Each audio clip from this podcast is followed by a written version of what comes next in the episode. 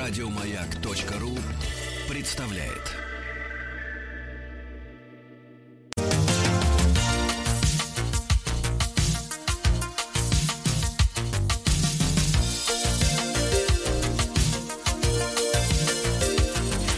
Сергей Стилавин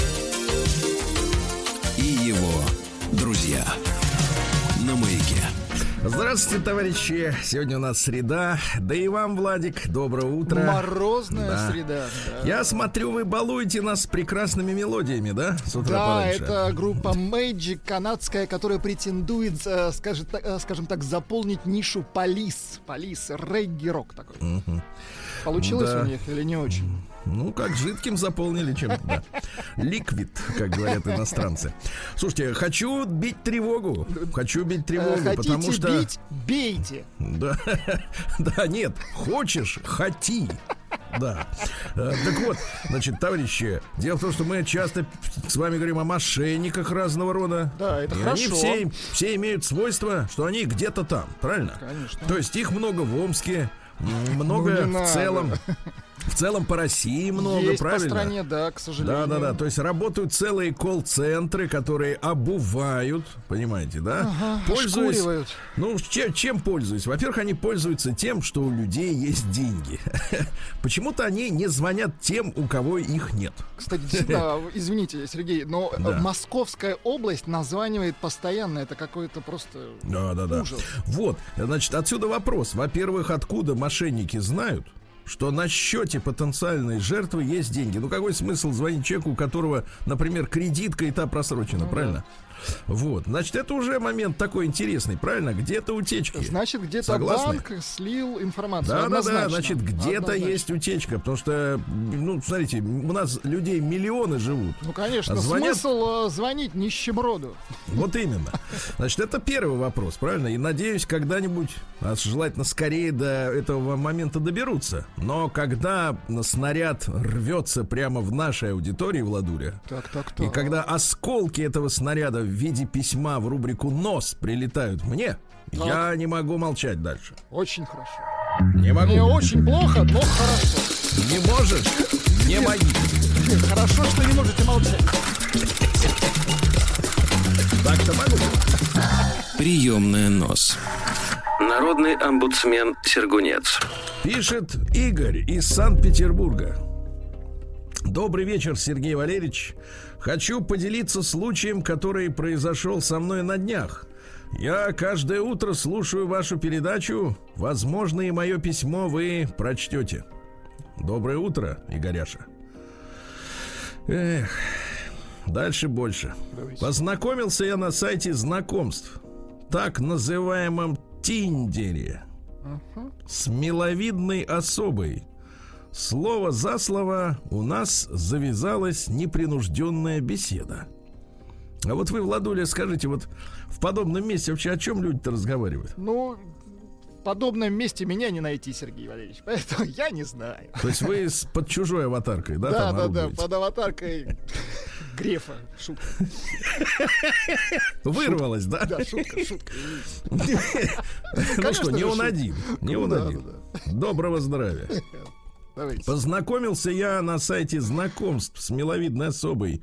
Слово за слово у нас завелась непринуж... завел... завязалась, извините, Завязался. непринужденная беседа. Мы стали узнавать друг друга. И выяснили много общего у нас. Я попросил ее Инстаграм, на что получил ответ. После встречи скажу. Уже проблема, правильно? Значит, смотрите, в каких случаях люди не дают свою социальную сеть? Значит, в каких? Значит, там в этой соцсети содержится информация, правильно? Ну так вот, если нормального человека брать. Которую человек скрывает, Да, который он стесняется Ну обнародовать. да, что-то там. мгм. Потому что когда человек, например, заводит себе страничку в Инстаграме, но делает ее закрытой, Да-да-да. значит, он что-то как-то не то у него. Уже проблема. Мы стали узнавать Нет, друг нет, друга. нет, Сергей, поставь чужой аватар и ничего не бойся. Правильно. Мы стали узнавать. Я не увидел препятствий для свидания. и пригласил барышню провести время вечером следующего дня. Так, так, так.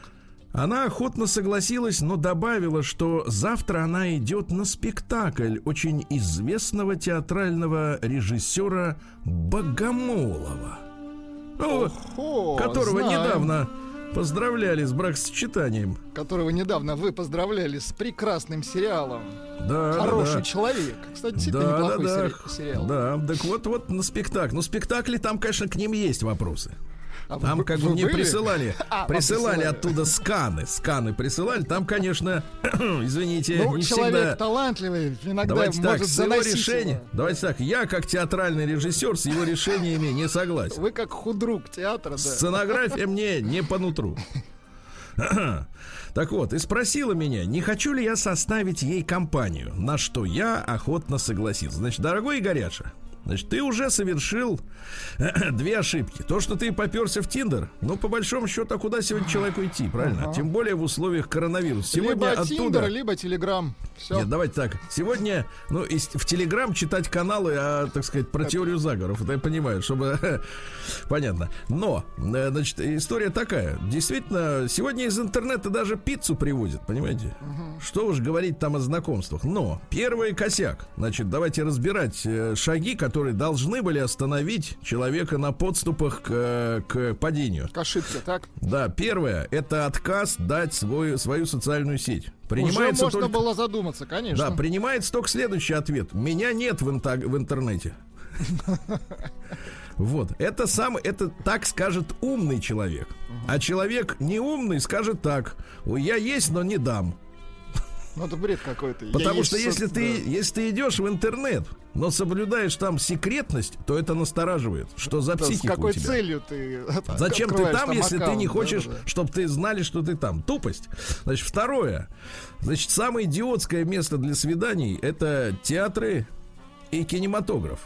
Потому что, значит, люди в наличии... Потому что была Богомолов шумный режиссер, у него там разговаривают люди на сцене. Потому как что, можно... Сергей, при наличии искусства вам рот даже некогда будет открыть. А? Не, конечно, как разговаривать с женщиной, общаться, узнавать ее, если э, какой-то шум идет со сцены, диалоги. Если да? вам мешают. Вот, значит, это тупо. Значит, место для, да, естественно, для свидания, тем более для первого, не должно представлять из себя объект, э, как называют, так называемой культуры. Ну, как вы говорите, Сергей, ну, в крайнем случае цирк. В крайнем случае. Ну, там хотя бы есть антракт. Ну, там хотя бы львы и слоны. Да, там Они можно молчат. обсудить, обсудить работу братьев Запашных. Хотя в Петербурге их не видно. Так вот, что Эдгар, привет. Так вот, значит, я охотно согласился. Далее, я спросил, какой спектакль и на какое время, на что миловидная особа ответила мне, что скинет информацию по WhatsApp. Так, минуточку, давайте, давайте смотреть. Чуть позже в WhatsApp, то есть она дала ему номер телефона. Это вот в Телеграме можно без телефона, без номера общаться. Там типа есть секретные ники. Понимаешь, да? То есть как бы люди общаются, а телефона не А показывают человека-то номера. нет.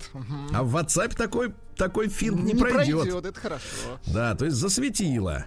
Чуть позже в WhatsApp, кстати, зря он вот не приводит тут номер этого WhatsApp. Может быть, многим людям мы могли бы помочь. Ну, поинтересоваться, да, как выглядит. Чуть позже в WhatsApp от нее пришло сообщение. Мы продолжили беседу, обсуждая будущий спектакль. Она посмотрела, выждав паузу, есть ли еще свободные места, и написала мне, в каком ряду и на какое место покупать билет. А затем скинула ссылку на сайт. Сайт был сделан как надо. Главное слово сделан. Вот. Но они все сделаны, но, Но это особенно как лучше, надо. лучше выражаться состряпан, как надо. Да, но как позже я заметил, на нем не было указано ни одного номера телефона. Я оплатил нужное мне место, но тут позвонили из службы безопасности Сбера. Ну, Вот вы, кстати, не к ночи упоминали уже. Точно. Да. И Греф-то не спросили- дремлет, и это Да. хорошо. Спросили подтверждение оплаты суммы. А сумма, знаете да. ли, следующая, Владик. вот Сколько давайте, стоит я знаю вас, знаю вашу ведомость, б- бухгалтерию. Вот, понимаете, сумма, которая может насторожить такого человека, как мы. Три тысячи 950 рублей. Это за два билета. Нет, он покупал, видимо, себе подсадку. Он, она же уже и шла, и она же ему сказала, вот бери вот это место рядом со мной, типа. Ну, неважно, какая разница. Три тысяч, какая разница для за сколько, если это 3950, чувак? Новыми. Вот именно. Я, ничего не подозревая, подтвердил Сберу оплату, но билетов на электронной почте не увидел. Я стал расспрашивать мою будущую спутницу, молодую, почему так произошло. На что она посоветовала, слушай, человек еще не сразу отключился. На что она посоветовала обратиться в службу технической поддержки. Я тут же воспользовался этим советом и написал оператору. На что получил ответ. Возврат средств систематически автоматическая процедура. Так же, как и оплата. Карта для возврата должна быть верифицированной, то есть на ней должна быть сумма кратная бронированию. Так, это что за чушь? Это я вообще не понимаю, о чем Ну-ка, давай-ка, давай-ка. Погоди, это все-таки не квантовая физика. Сумма кратная бронированию. Так, давай еще, еще раз, ребята, все разбираемся. Значит, как разводят лохов? Карта для возврата должна быть верифицированной. А что такое верифицированная? Ну, а скажите мне, а скажите мне три цифры на обратной стороне. Наверное, вот это, да? Ну, возможно. Ну, вот да. тот секретный код, правильно? Ну, верифицировать, проверить, да. Да, мы сейчас проверим, есть ли такая карта. Так, то есть лошару затягивают все дальше. То есть, я не про тебя, не это самое, Игоряша, так сказать, я про, Про так сказать, технологию. Да, да, да. Да, значит, то есть ты-то не виноват, ты-то Ромео. Э, То есть на ней должна быть, а теперь внимание, сумма кратная бронированию. Значит, для тех, кто не учился в начальной школе, кратный, нас. кратный это значит, э, вот Она пример, делится. давай, не, погоди, пример некратности. Вот у Буратино было 5 Пять золотых. золотых, ему говорят, пять 5 золотых на 2, не 5 на 2 делится. не делится, не делится. Попробуем разделить на пять. На 5, Вот да. это кратное. Вот так и делят они. То, что, то есть карабасы, они и эти самые тут на месте. Так вот, в кратном размере. То есть, например, заплатил он 3950, уже утекло, да? То есть на карте у него должно быть под 8 тысяч. Правильно? Ну так-то если. Хотя бы двухкратная сумма. Если Тупость кратно, да. какая. А система замораживает средства, и в течение двух минут на карту поступает сумма в двукратном размере. То есть они хотят у него выведать номер его карты, так? А, значит, дату окончания действия. Э, Сзади трехзначный код, вот этот секретный, Ну, правильно? Вот они его и пытаются, да, выявить. Погоди, погоди. И смотри, значит, эту сумму они равную, я так понимаю, или даже равную той, которая утекла, заморозить, значит, списать, а потом типа вернуть за два как бы билета. Бред Смотри, какой, какая, просто какая бред. Ну, разводка, да, То есть украли 3 950 и плюс еще 3 950 Забрали хотят почти стырить. 8, да. Да, да, да. То есть меня пыта... Но тут наш, наш Игоряша-то он же не идиот. Он же уже почувствовал, да? То есть Почувствовал. меня пытались обмануть второй раз. Ребята, смотрите. То есть, чтобы вернуть деньги на карту, Надо они требуют... заплатить столько же, да, да. Да, надо второй раз заплатить. Да. Именно в этот момент я и понял, что ни в какой театр я не попаду. Вернулся в WhatsApp к подруге. А теперь внимание, Так, но так, она так. меня уже заблокировала. Ну, логично. вот и меня первый раз кинули с почином. Значит, Игоряша, я считаю, что поскольку э, подобные вещи приняли размах чудовищный, да, и Массовый, что, в общем-то, да, да, у меня ощущение, что, в принципе, э, эти жулики делятся на две категории. Первые получают какую-то инсайд- инса- инсайдерскую информацию из банка и, соответственно, знают, кому же звонить, у кого на счете есть бабло. Вот. А жулики поменьше, на которых напоролся ты, они просто долбят, значит, бомбят по всех подряд, потому что считают, что из-за 4000 рублей ты в полицию не пойдешь. Правильно? Ну, типа да. Вот, по этой причине, Игоряша, поскольку ты нас слушаешь, я хотел бы, чтобы ты прислал нам э, скан, ну, какой-нибудь невинной переписки. Я понимаю, может быть, вы там в тексте дошли уже до каких-то... Чтоб ты ну, нам вот- прислал трехзначный код и горяша, и фото своей карточки. А и мы тебе Нет, я не кратно, умею, я не умею таким Это образом шутка. снимать деньги. Но э, я считаю, что номер должен быть обнародован, по крайней мере, ну должна быть какая-то общественная институция, скажем так, да, Ну, м, оповещение, согласен э, которая с- система оповещения, которая будет, ну, вывешивать на доску позора. Вот таких уродов, Значит, да. вот таких. Понятно, что никакой девки там нет, как говорится, помните, как Поэтому место встречи изменить нельзя. сети, да. Аня, ну, Аня, она тебя в вагоне-ресторане прокатит. Понятное дело, что никакой ни- Ани компании там нет. Сидит какая-то, да. Но, тем не менее, тот факт, что, значит, люди вот так орудуют, слушайте, но обществу надо объединяться. Я считаю, что обществу надо объединяться. Если, э, соответственно, вот эти мошеннические известия приходят, ну, по большому счету, каждый день, я каждый день читаю новости об этом. Вот. А какого-то единого центра борьбы вот с этой заразой разветвленной, ну, не знаю, да. по крайней мере, по крайней мере, э, так сказать, а, про, про громких процессов э, не слышал ничего. Про Ефремова слышал, а вот про борьбу с мошенниками в интернете пока что-то, так сказать, громких дел не было.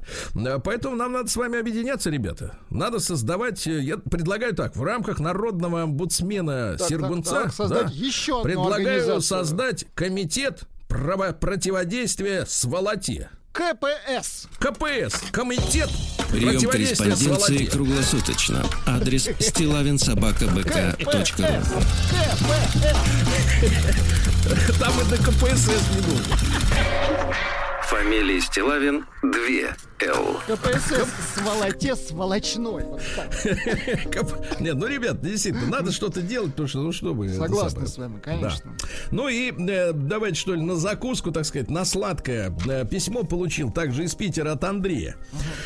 Здравствуйте, про другое дело. Здравствуйте, Сергей. Меня зовут Андрей, 33 года. И это хорошо.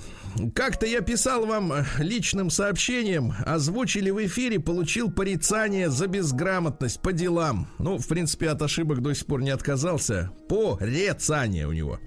Но хочется получить совет, что делать. Женат второй горе-год. Горе-год. Горе-год. Г- Был Карл Год, а теперь есть Григор. Григор. Милая дочка Милана. Красивое имя Милана. Да жена Люба. Но уважения нет. Вот видите. Скандалы часто. Вот, например, взяли отпуск море Сочи. Все включено. Казалось, отдыхай да радуйся. Но даже и здесь скандалы мелочные. Например, распечатал фотографию на память за 300 рублей. Тут же был скандал с посланием на три буквы. При всех отдыхающих. Правда, при этом купила вина для своих родственников из нашего общего бюджета за 3100. Позже изв... извинилась. Извинилась. Угу. Но тихо, так? но тихо, сквозь зубы, неискренне. Знаешь, это вот э, так извиняются люди, которые привязаны к стулу, у них во рту, э, значит, это самая тряпка какая-нибудь, вот они если что, и такой в, в стазиком на ногах бетонным пошел. Да. Вечером хотел вывести на разговор, на тему вывести. Так. А, как быть и что делать, но, как всегда, был молчок а затем переключилась на дочку. То есть дочка это предмет Милана. манипуляции. И так каждый раз уходил, прощал, но чувствую к себе холодность, иногда и лишним человеком. Вот и пишу от, от эмоционального бессилия в надежде получить от мудрого мужчины совет. Спасибо, если прочтете, Сергей. Значит, дорогой Андрюша, скажу тебе честно, нас в жизни подстерегают жулики, начальники, налоговики и так далее. И нам с ними тревожно. Дом это единственное место, место, где нам должно быть хорошо, уютно, тепло, спокойно и душевно. Если дома не так, пошли они туда. КПС! КПС! День дяди Бастилии пустую прошел. 80 лет со дня рождения. Ух ты, а ей уж 80.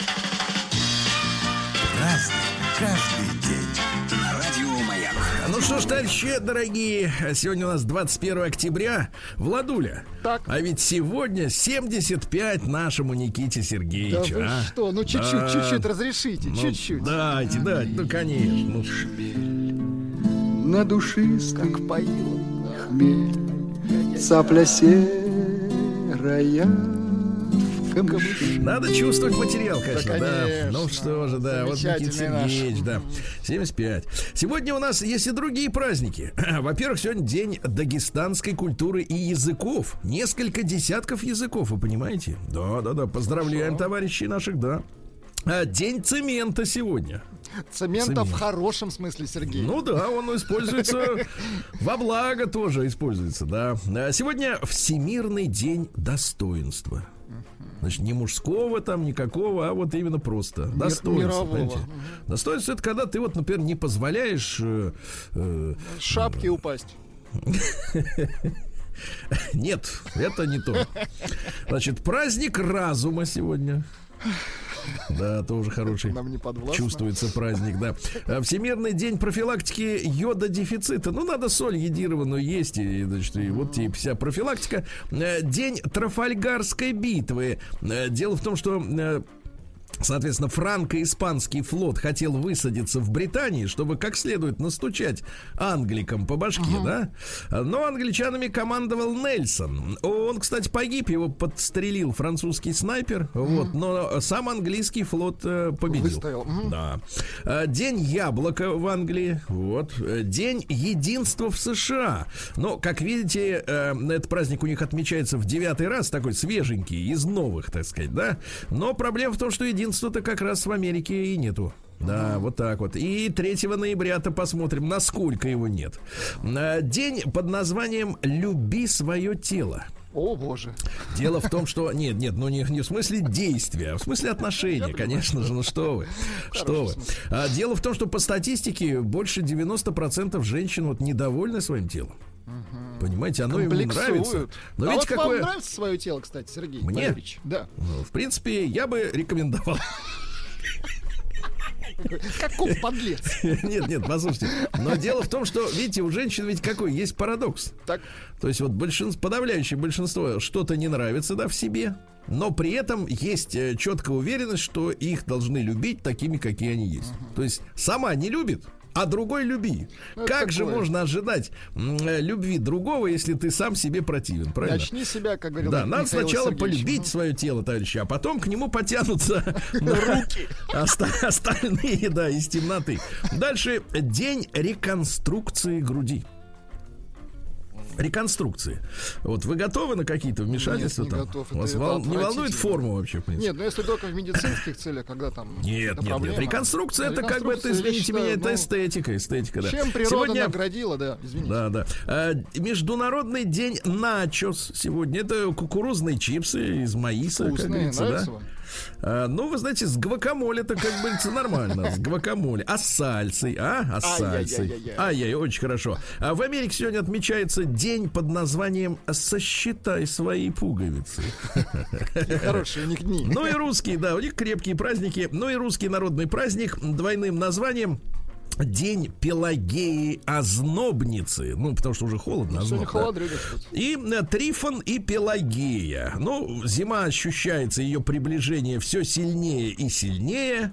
Э, Вот, хозяева опускали на дно рек в этот день. Э, Дело в том, что ведь холодильников-то не было, да? А реки, в них ведь вода не замерзала до дна, я имею в виду. Ну, еще пока лед не встал, да. Да, но там внизу сохранялась удивительно комфортная, как говорится, особенно для консервантов э, температура. То есть, ну, там не ноль, а чуть-чуть выше нуля. да? Так вот, опускали на дно сегодня бочки с огурчиками да капустой. Очень хорошо. Да, и дело в том, что они там, соответственно, лежали тихо, спокойно. Если надо было похавать, ну, извините, покушать, э, значит, рубили полынью, доставали бочечку, да закусывали прямо тут. Ну, кайф, кайф. Праздник каждый день. На радио Маяк. Так, ну что же, товарищи дорогие, сегодня у нас э, что произошло-то? В Древнем Риме произошло событие в 63 году до Рождества Христова. Вот избранный в тот год э, консулом Кикеро, его в нашей историографии называют Цицероном, а он на самом деле Кикеро. Ну, Цицерон Ну, как-то вот, благороднее. Мгм. Да, получил сведения, что вождь плебса и молодежи Кателина, это мужик, значит, то есть, м, видите, как важно, чтобы у разных э, структур э, общества были вожди. То есть вот не, не единый вождь на всех, да, а вот такой вот там буцмен замечательный, как я, например, Да, да, да, народный. У пионеров Вот. свой, у Вот, взрослых да-да-да, свой. у плебса и молодежи. И Кикеро узнал, что Кателина задумал э, убить э, самого этого Цицерона, э, устроить переворот, и тогда Цицерон, у него было оружие, он же, помните, был этим, э, говорил хорошо.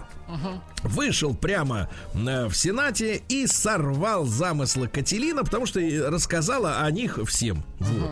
И там история-то какая, что э, Кателину обвинили э, в том, что он, значит, подкупал, лжесвидетельствовал, вот, совращал малолетних, но самое ужасное, что тогда было в, м, сказать, в Древнем Риме, он сожительствовал с весталкой.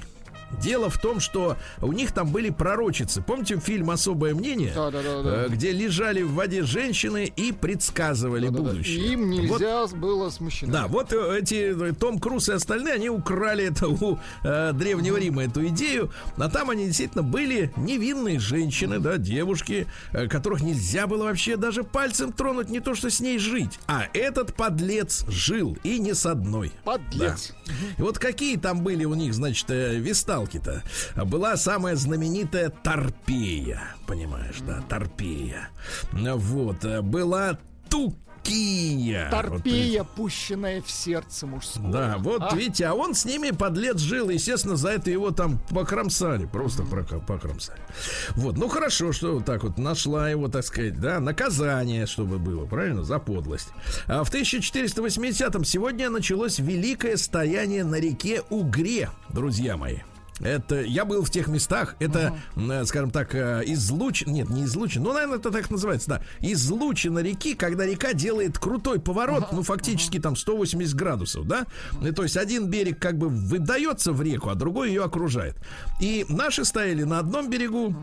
Значит, э, Бусур- хан Ахмат э, Бусурмане стоял. на другом. Да, на другом стояли 20 дней, значит, соответственно, они не, не осмелились перейти реку, сожрали всю траву, потому что там же лошади. Ну да, бензин. Вот. И пошли обратно. И так закончилось все это дело, да. Проблемы, да.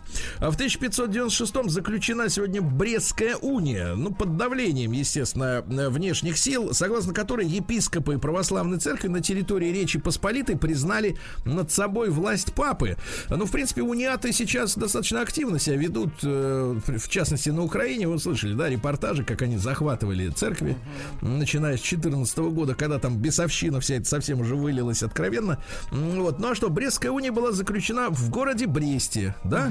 Но а, в городе Бресте, которого сейчас нет.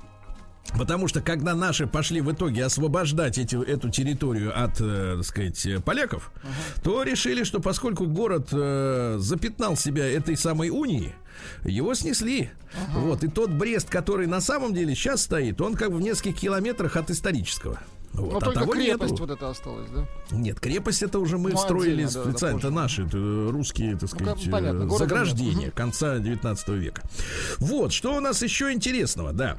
Товарищи, давайте посмотрим. Сегодня у нас, э, э, вот, э, сейчас, минуточку, я вам скажу. Э, Георг Шталь родился в 1659-м. Это э, немецкий врач и химик, э, служил прусскому э, королю и э, сформулировал теорию флагистона.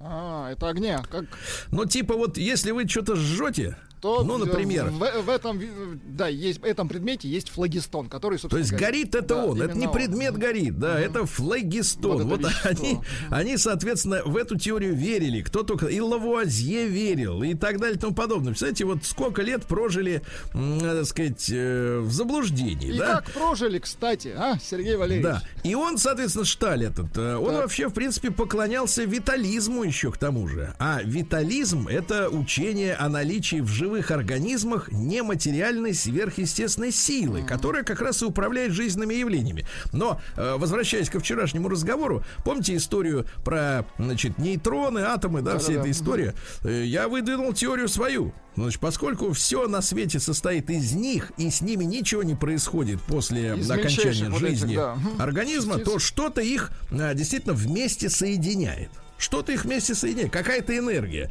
Вот может быть в этом смысле а, витализм имеет право на жизнь, да? Может, вам в ядерную физику пойти, Сергей? Почему Валерьевич? ядерный? Это скорее оккультизм.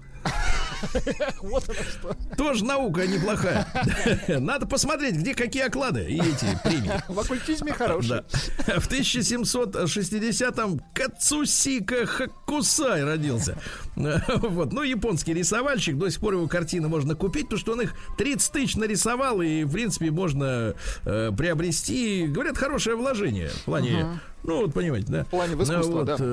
так сказать, жил с конкубиной, вы знаете, да? конкубина. Ну, а почему нет? Муза должна Ну, присутствовать. тогда был можно, да. А сегодня в 1772-м Сэмюэль Колридж родился. Это английский поэт, он зачал озерную школу, ну, где Байрон, вы понимаете, да, там все вот эти тусовались, ребята. Вот, давайте прочту, прочту наставника Байрона стишки, да? Давайте, «Озерную вы школу» хотите что-нибудь такое, конечно. да? Знаете, начну, вот, давайте начну не традиционно, с середины стиха, потому что начало там раз, разгоря... раз- раз- До- долго, да. разгоняется. И в тихий грот его взяла. О, хорошо. В грот взяла. В- Не грот, а в грот. Ну, я и говорю, Что в грот взяла. В грот, в просто грот, да, да. да. Все нормально, да. В 1790-м Альфонс де Ламартин родился. Это французский поэт-романтик. Очень любил э, молодую женщину. Да? Хорошо. И, но, к сожалению, она рано ушла из этого мира. И вот эти мечты нереализованные о семейной жизни, о том, как будут налоги платить вместе, они совершенно с- тяжело на, нем- на нем сказалось. Э, Цитаты, вот смотрите. Э, да. «Женское сердце нуждается в защите от чужого любопытства, даже в том случае, если его обладательница светская леди» у которой, как говорится, все на показ, да? Вот, ну и, и еще что-нибудь, например, э, человеческие таланты способны дремать в неведении до тех пор, пока судьба не вынудит их обладателя действовать. Ну, как-то Очень хорошо. витиевато, да? Ну что, типа, до поры до времени, а потом, как А может, и вообще. рисовать. День взятия Бастилии пустую прошел. 80 лет со дня рождения. Ух ты, а ей уж 80. Разный, каждый Так, товарищи дорогие, значит, э, что у нас еще интересного? Сегодня в 1832-м э, наш ученый Павел Шиллинг, вот, фамилия не наша, но наш, значит, в своей петербургской квартире продемонстрировал изобретенный им электромагнитный телеграф. Вот, Очень понимаете? хорошо, круто. То есть теоретически и Пушкин мог отстучать телеграмму. Например, задерживать, начинайте без меня. Стреляться, да, Дантесу отстучать. Да-да-да-да-да, и не приехать.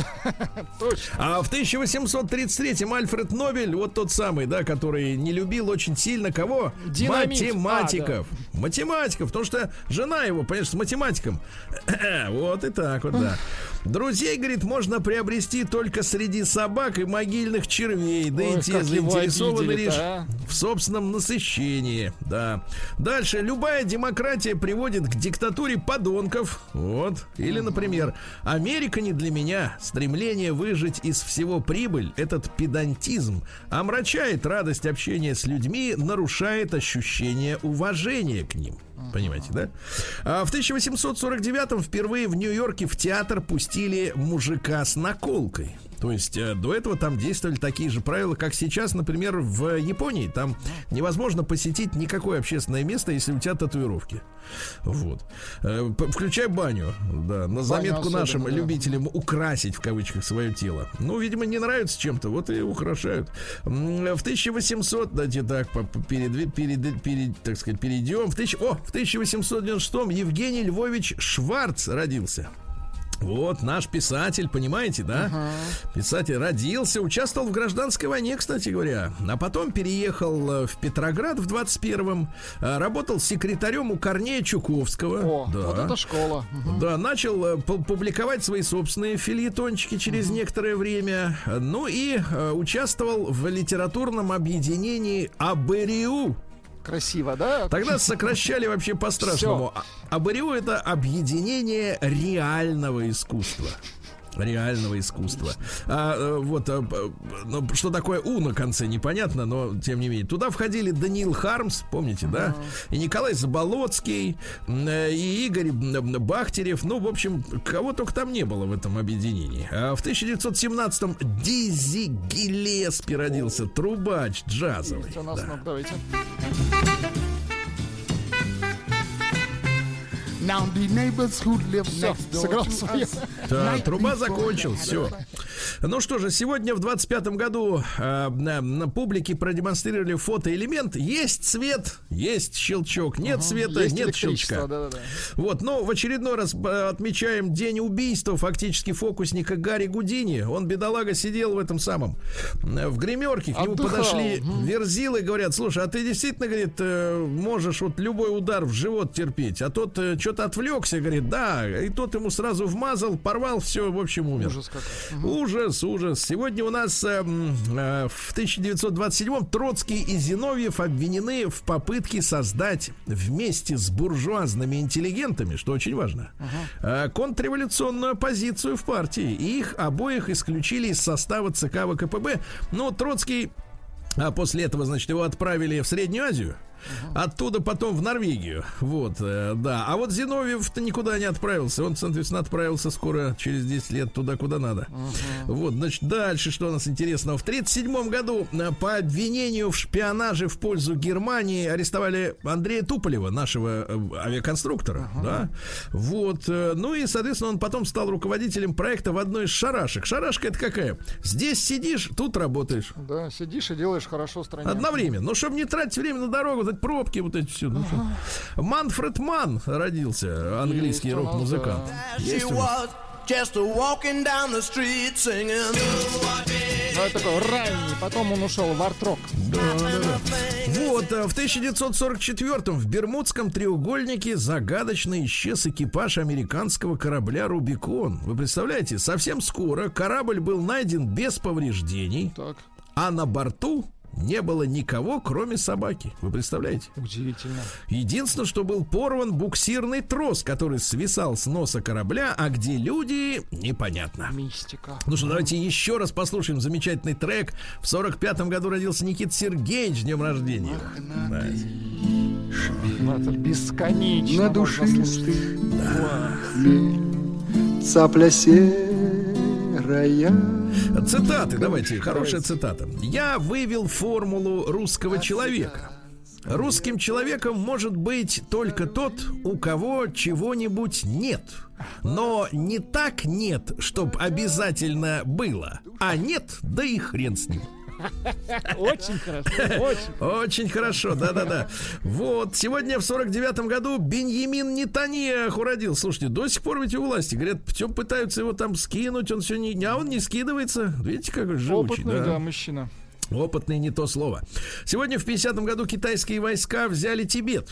Вот, да, территория такая есть, До сих пор китайский, да. Да, в э, 69-м году детройский диск-жокей про- прокрутил обратно запись битлов в другую сторону.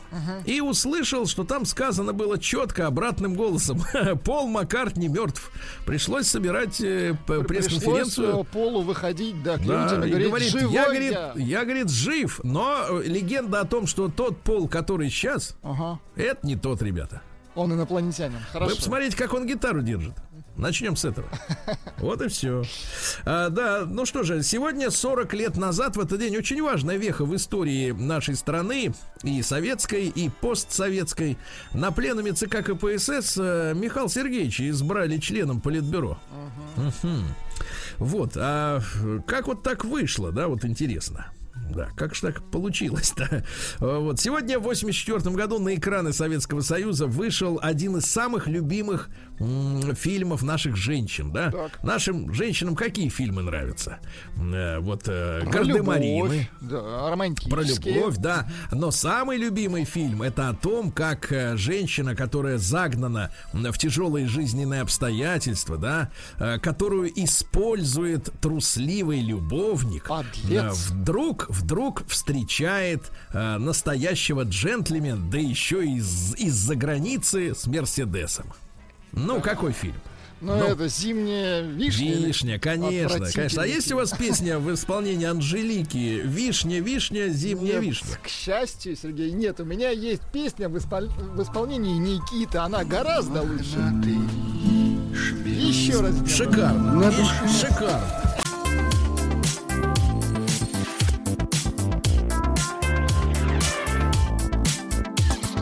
Сергей Стилавин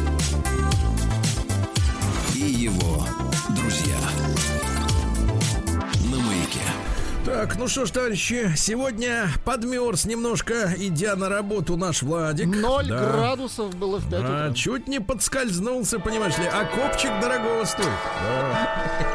Ох, Омский копчик дорогого стоит.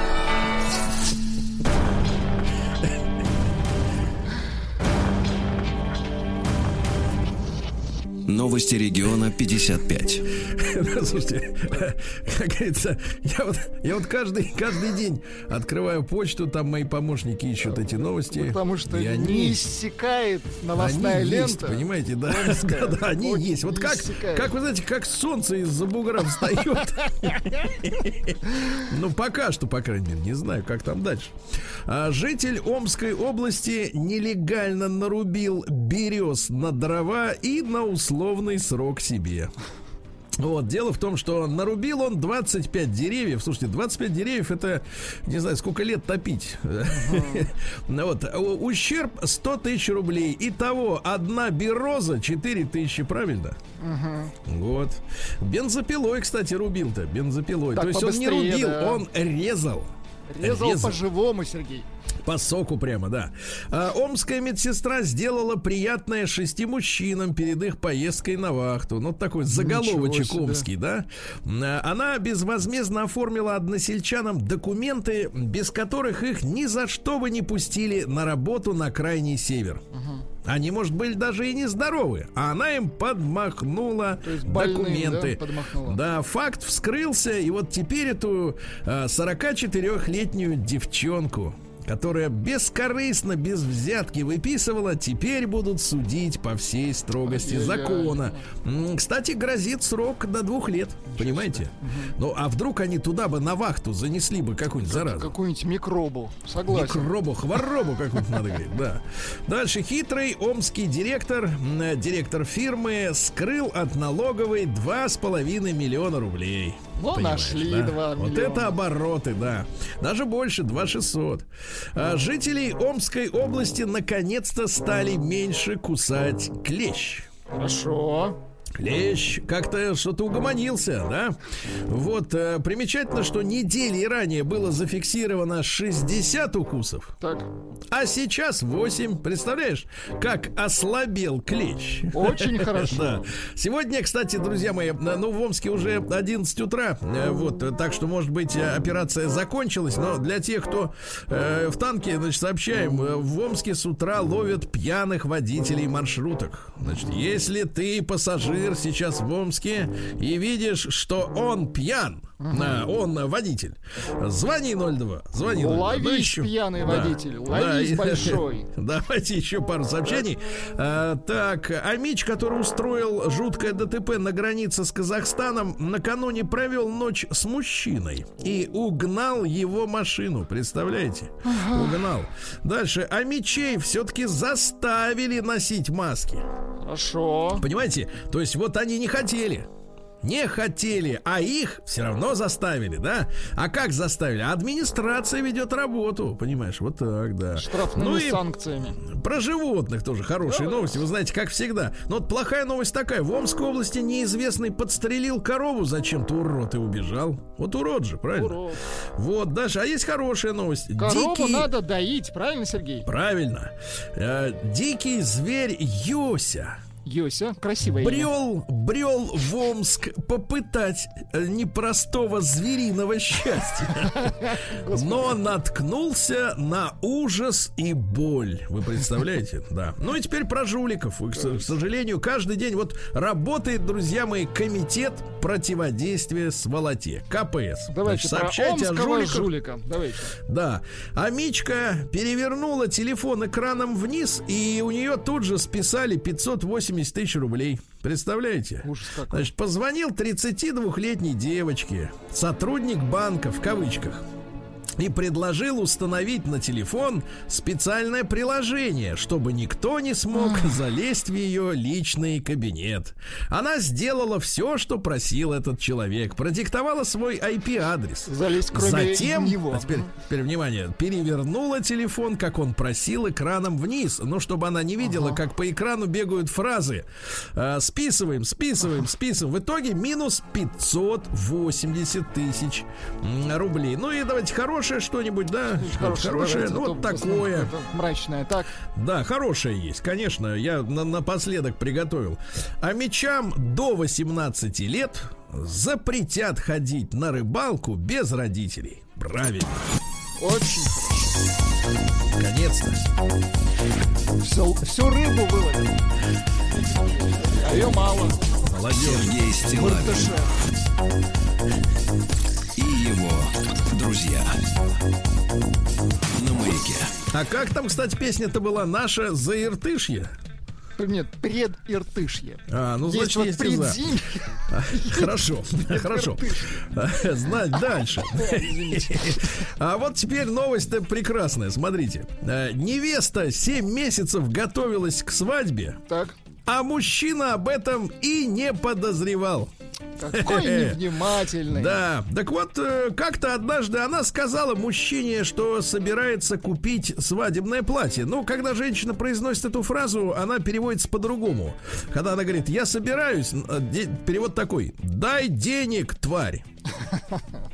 Шутка. А, твари нет. Просто дай денег. денег. Да. А, в ответ не подозревавший о грядущей свадьбе мужчина заявил, теперь внимание, это гениально, что не только не знал, что делал предложение, но и вообще не в курсе, что они, а теперь внимание, встречаются. Браво! Вот это твердость характера, Наш правильно? человек, молодец. Да, да, да. Нет, ну, смотрите, он вообще, он говорит, а что, мы встречаемся? Нет, вообще, а, а- а вы кто? Как вас Да. зовут? Дальше скандальчик небольшой феминистского толка. Э, Секс-шоп выпустил товары для женщин. Значит, называются модели следующим образом. Блогерка. Продюсерка и активистка. Э, Значит, хай подняли, значит, э, сами блогерки. Э, Говорят, что это оскорбляет, потому что такие, такие, так сказать, вот товары, да, товары, вот, они в- с такими названиями отвратительны. Ну, это их дело. Нам, честно говоря, этот это товар вообще, я вот как-то крутил в руках, даже не могу А, понять, в что, руках крутили. А с какой целью крутили? Вы хотели как-то при- примерить, что ли? Ну, нет, нет, нет, нет, не примерить. Я думал, может, ток, ток как-то оттуда А, забрать. с точки зрения Да. физики, понимаю. Ну, вас, конечно. Вы исследователь. А, давайте так, вот у нас э, работают нелегальные коллекторы, да, Так. которые, например, могут э, человеку дверь или подъезд расписать э, Испортить, Сергей надписями. Да, испортить. надписями из серии там этот человек задолжал, да? То есть вот такая доска позора. А есть официальные методы работы. Э, Жителю Тулы э, рядом с его домом поставили 5 тонн бетонных конструкций с надписью «Должен за газ». И никуда ты эти 5 тонн, естественно, не уберешь. И все ходят мимо и показывают на него пальцем. Такие методы воздействия, да? М, В Москве, в районе Марфина, попытались убрать лужу при помощи уборочной машины. Вот, а они выметали воду. Ну, это Выметали нормально. воду, это Надо слово, попробовать. да. вс- Ну а что, как еще? Надо не втирать же в асфальт эту воду. понимаете? Логично, да, не, мы согласны. Да. Выявлена, товарищи англичанами, смертельная опасность городского воздуха. Будьте осторожны. Вот, потому что всякого рода деменции, они вот из-за воздуха. А что вы хотите, если автомобили э, туда прыскают свою гадость? Вот эту Ну, всю? конечно. Правильно? выпрыскивают скорее. Вот, да. Ну и что еще интересного? В Крыму появится скорая помощь для дельфинов. Хорошо. Скорая помощь, да. А, В России от... Да, да, и давайте гениальное сообщение напоследок, да. А, Ну, во-первых... А, вот давайте мы его и прочтем. Давайте. А, В России, Владик, можно романтическую музыку, когда вы, вот, вы разговариваете о людях э, творческих профессий? Давайте. Чувства. В России стриптизерам могут запретить выступать в форме пожарных. Без комментариев. Наука Я и жизнь. Единственное, что могу сказать, Сергей, им будет непросто без этих костюмов. Непросто. Действительно, больше... Да. Потому что оскорбляют людей в героической профессии, понимаете? Оскорбляют, да. В как... А в, в чем им выходить-то, я тогда не понимаю. В костюме, не знаю. Ну и правильно, Повара, пусть запретят, правильно. Нечего тут, понимаешь, да? Так. Вот именно. Значит, товарищи, э, э, те, кто волнуется насчет астероидов, не волнуйтесь. Э, Организация, да, организация под названием НАСА не ожидает столкновения Земли с опасными астероидами. Но тут есть проблема. А, проблема. Де- Дело в том, что если мы посмотрим, откуда появился Илон Маск, да, ну, люди недалекие называют его гениальным конструктором. На самом деле он просто менеджер. А дело в том, что НАСА, да. НАСА это организация, которая, ну, по официальной версии, умудрилась потерять чертежи, э, значит, кораблей, которые якобы летали на Луну. То есть эта структура, ну, как бюрократическая структура, прогнила. И в итоге пригласили стороннего менеджера, чтобы хоть что-то сделать. Ну, понимаете, да? И вот эти специалисты, в кавычках, говорят, что стол- столкновения не будет. Так что пока что значит, продолжаем, как бы так сказать, внимательно наблюдать за небом, особенно сквозь облака. Присматривать, да. Да, в величайшем вымирании в истории, которое длилось 60 тысяч лет, вы понимаете, не сразу. не 60 сразу. тысяч лет не могли умереть. Да, умирали, умирали, значит, погибло 96% морских животных, представляете? И 70% наземных видов живых организмов. Так вот, канадцы, итальянцы и немцы выяснили, что основная проблема э, в углекислом газе. Но как вот откуда он брался-то, если, извините, заводов не было, автомобилей Так, не э, было? Метеорит. Грохнул Да. и все. Дальше хорошая новость, товарищи. Оказалось, что младенцы понимают колыбельные песни на любом языке. То есть неважно. Вот, э, купание в холодной воде помогает избежать деменции. Ну, эту новость надо было давать, честно говоря, перед отключением горячей воды. Что сейчас-то толку говорить об этом? А, В Китае браконьеров будут ловить при помощи инфракрасных тепловых камер. Вот их будут отслеживать. Ну и страшная новость для людей вашей профессии, Владик Давайте, давайте. искусственный интеллект, а, который работает над редакцией новостных сайтов, впервые получил премию в области журналистики. Искусственный Понимаете? интеллект. Премию получил. Искусственный интеллект, но сообщают следующее, что простые материалы он уже пишет отлично, безо всяких журналистов. Вот, но если нужно отправить, э, значит, делать репортаж, то, конечно, пока что без человека не обойтись. И еще парочку из мира науки. М, В Англии упаковки для соусов станут съедобными. Значит, обертка сама эта разлагается за несколько недель полностью. А если лень нести ее до мусорного Можно бака, съесть. то можно просто, да, сожрать. Ну и, наконец, хорошая новость, товарищи. Во-первых, наши селекционеры создали негниющую свеклу. Она лежит и не жужжит. Ее да? надо было создать лет 50 назад. Ну и, наконец, э, Так. на Международной космической станции починили э, туалет. Починили. Э, причем наш, да? Вот, говорят, что э, сбои из-за наличия пузыря в э, системе. Понимаете? Понимаю. Пузырь там завелся. Ну, починили вроде, да. все. хорошо.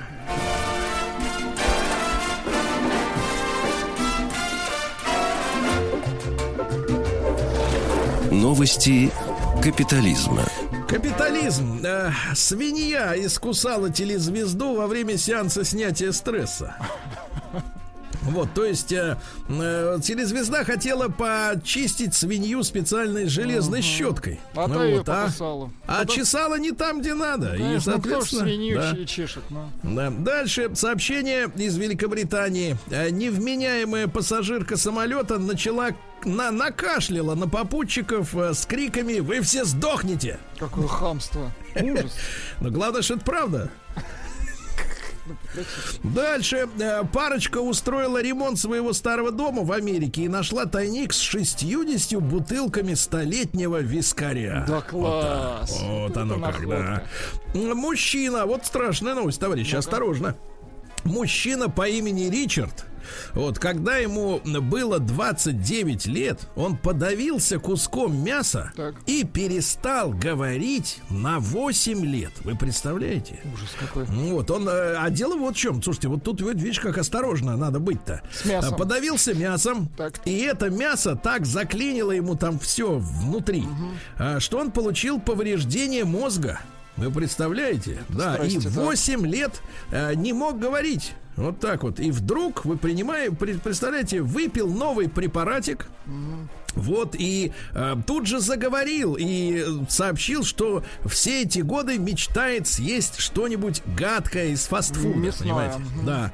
А теперь гениально, Владик, это новость года. Давайте. Это новость года. Значит, из Финляндии.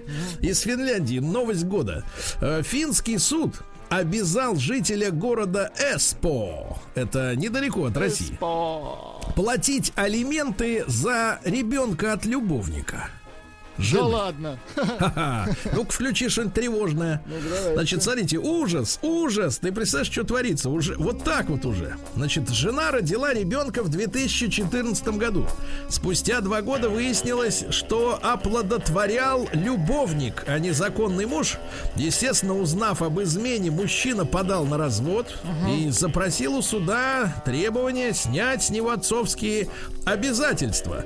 Но суд постановил, что мужчина подал заявление на отказ от выплат алиментов с опозданием на несколько месяцев. Согласно финскому законодательству, у гражданина есть только два года, чтобы отказаться от отцовства, если ребенок не является биологическим. То есть за эти годы, значит, э, ребенок не начинает быть настоящим его, да? Но тем не менее бабки надо платить. Ну и наконец страшное сообщение из Германии, товарищи.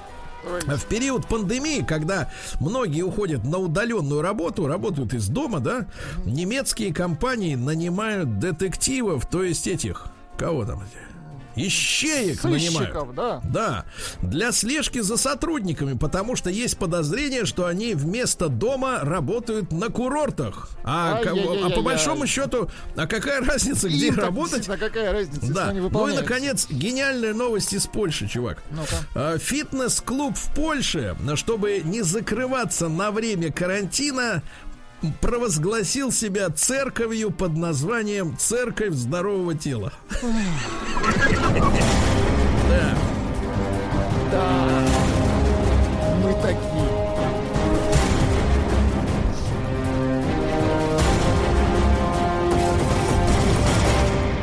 Россия криминальная. А Ну что же, житель Оренбурга попал под суд после того, как украл, а теперь внимание, 200 килограммов забора. Забор можно на вес да, Конечно. украсть. А жители российской многоэтажки возмутились соседством с гробами. В Липецке на улице Стаканова, ой, Стаханова. Стаканова! Браво! Улица Стаканова первая. Первая улица Стаканова. Нет, В и 14 Стакановское движение. Да-да, значит, в 14-этажном доме заработал похоронный дом. Там венки, гробы, ленточки. Вот рядом находится детский сад, продуктовый Ай-яй-яй. магазин. Люди жалуются, что их это нервирует, Слишком понимаете? мрачно, конечно. Такие невеселые, как говорится, перспективы, да? Вот, мужчина пришел в Санкт-Петербурге в продуктовый магазин с автоматом, потому что его там обсчитали. Ну, вот, расстроили видите как. человека, Уже да. так вот, да. А нечего обсчитывать, правильно? А, В Астрахани проверили один отпечаток пальца и раскрыли убийство 24-летней давности. Видите как? Хорошо. Вот. Вот. Ну и что еще интересного? А, Укра... В Ленинградской области, вы представляете, украли памятник Никулину. Тут на выходных поставили в поселке МГА Ленобласти памятник, э, так сказать, фильму «Операция И». Там Хорошо. все трое, все трое. Но украли почему-то только балбеса. Причем нашли в помойке, а руку куда-то утащили уроды. Вот Ой, уроды, да. люди. Ну и давайте еще самые главные-то новости. Значит, н- стоя- состоящий в банде грабителей судья направился в суд. Ну, то есть он как бы э, в, свои, в свою стихию, да? Житель Красноярска э, сел на 13 суток за удар кондуктора в ответ на просьбу надеть маску. Ну и давайте с- самое это что-нибудь такое. Ну не то чтобы хорошее, но вот как-то вот э, посочувствуем. Давайте. Э, Вот э, в Чите э, похитили часть трубы, по которой шел кислород в больнице к аппаратам искусственной вентиляции легких. Но пациенты от этого ничуть не пострадали. Ну и слава богу. Очень хорошо, очень хорошо.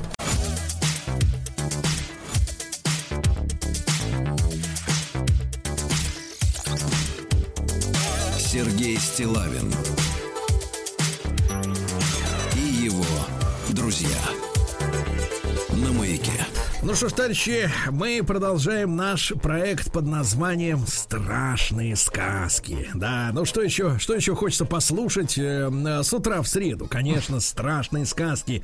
И сегодня мы поговорим о страшных городских легендах, естественно, с бессменным ведущим Никитой Петровым. Никита, доброе утро. Доброе утро. Никит Петров, лектор образовательного проекта Level One, кандидат филологических наук, доцент Центра типологии и семиотики фольклора Российского государственного гуманитарного университета. Никита, но вот о каком периоде будем говорить? О прошлом или неужели такие легенды в, в период, когда столько есть хорошего материала на Ютьюбе про теорию заговора, что есть еще какие-то легенды, которые передаются из уст в уста? Но для того, чтобы взбодрить, наверное, наших слушателей с утра, можно начать условно с 60-х, 70-х годов, перейти к 80-м, перескочить через 90-е, ну и потом уже пройти к нашему времени, если это будет комфортно всем нам. Да, прекрасно, прекрасно. Ну давайте окунемся в 60-е, да? Ну, давайте попробуем. Соответственно, иностранцы уже приезжали. Там был такой фестиваль молодежи и студентов – вот. И когда советский человек после конца 50-х впервые увидел человека а, другого цвета кожи, ну не впервые, условно, конечно, он знал, что они есть, вот, но массово, но массово это было именно так. Возникает он знал, некоторые... что есть, но не знал, что столько, да?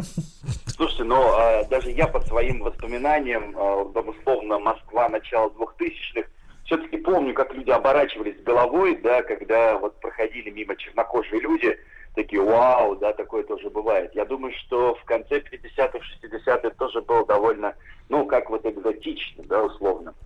Вот. И а, тут же возникают вот эти вот истории, связанные с а, такой зараженной едой. По-английски это contamination food stories legend, да, это легенды о зараженной еде, которые, как мы знаем, там известны века с 13 да, но вот они очень хорошо попадают в наш а, мир, начиная где-то примерно в 60-е, 70-е годы. Ну, по-моему, уже были в 60-е.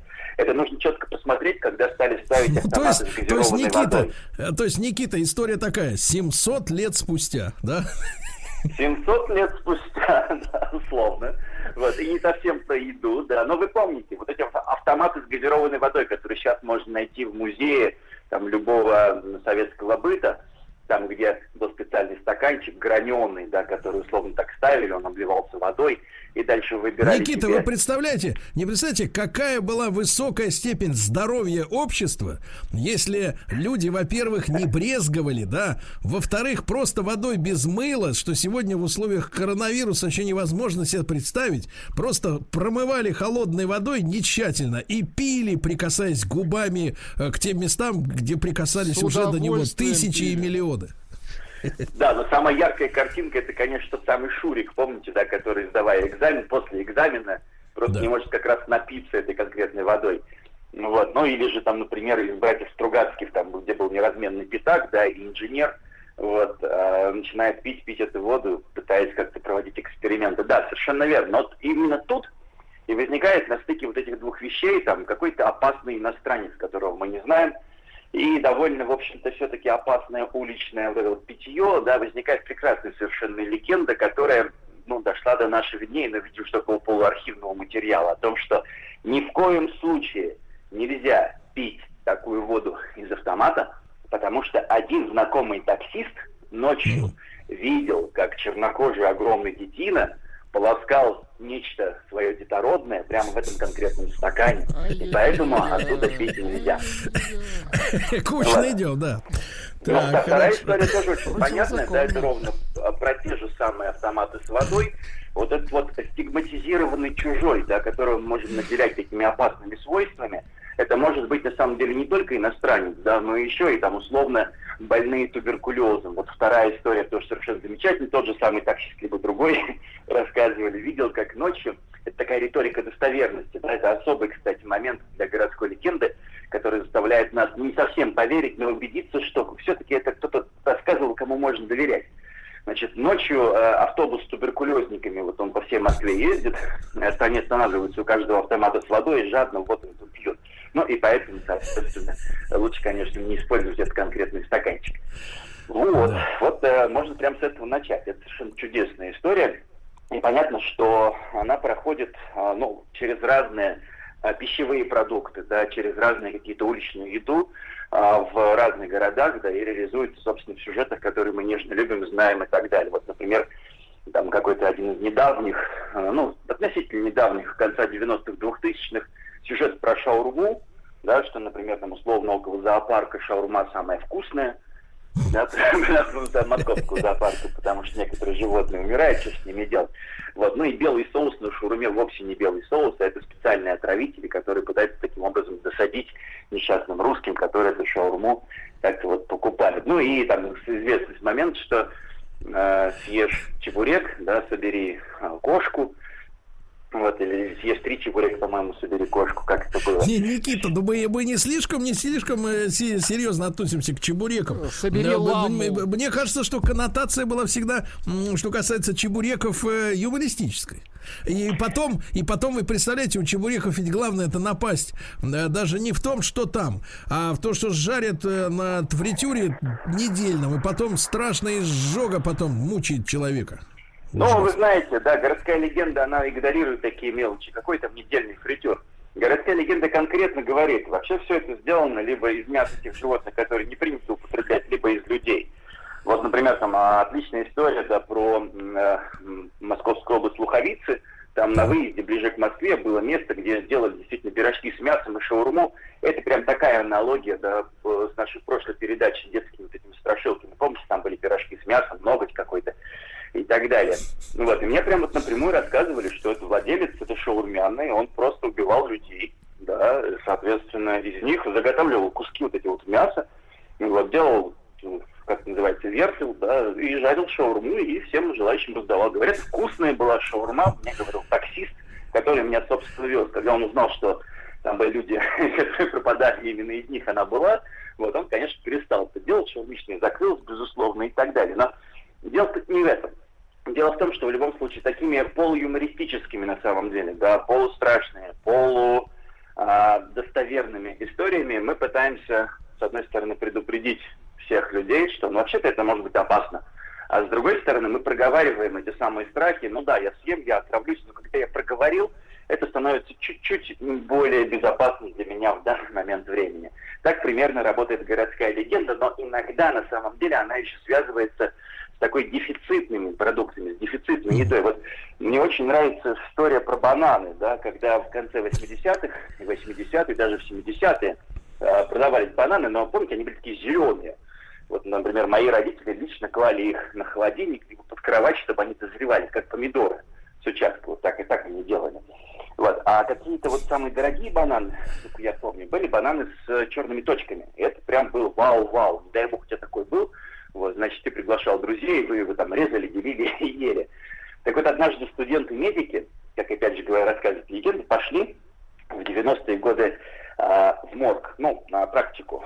И вот в дальнем-дальнем где-то там шкафу, где лежат покойники, они открывают вот эту штуку, и там на покойниках везде бананы, бананы, бананы. Что? Значит, они спросили, а как, откуда? Выяснилось, что все фирмы, которые занимаются поставкой бананов, да, вот в Москву в частности, они снимают морги, помещения. Зачем? Для того, чтобы трупные пятна спокойников переходили на бананы, и они становились теми самыми бананами с черными точками. Самые вкусные да. бананы.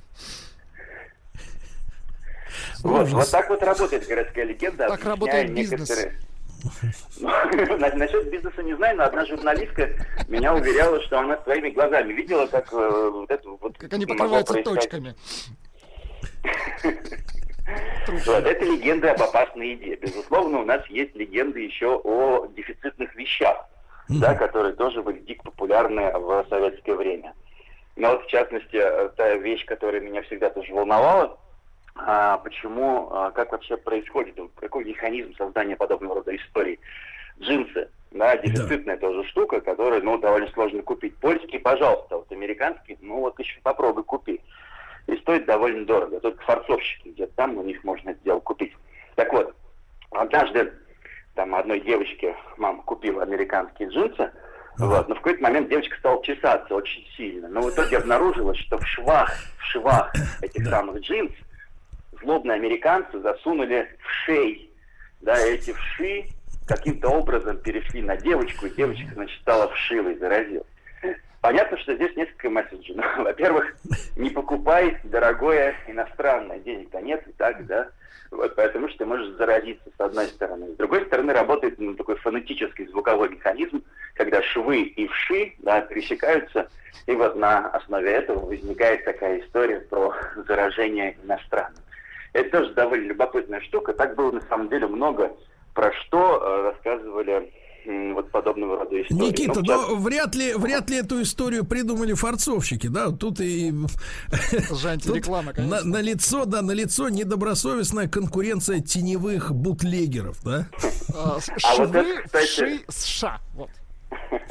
А вот это, кстати, можно поспорить, да, потому что ну, вроде бы как э, хочется верить да, в том, что такие истории придумываются, придумываются людьми, заинтересованными в конкуренции, друг с другом и в каким-то таким распространяют злобные сплетни и слухи. Но вроде бы нет. Вроде бы э, городские легенды, да, вот сюжеты, о которых я вам рассказываю, с некоторыми вариациями, они были известны довольно давно.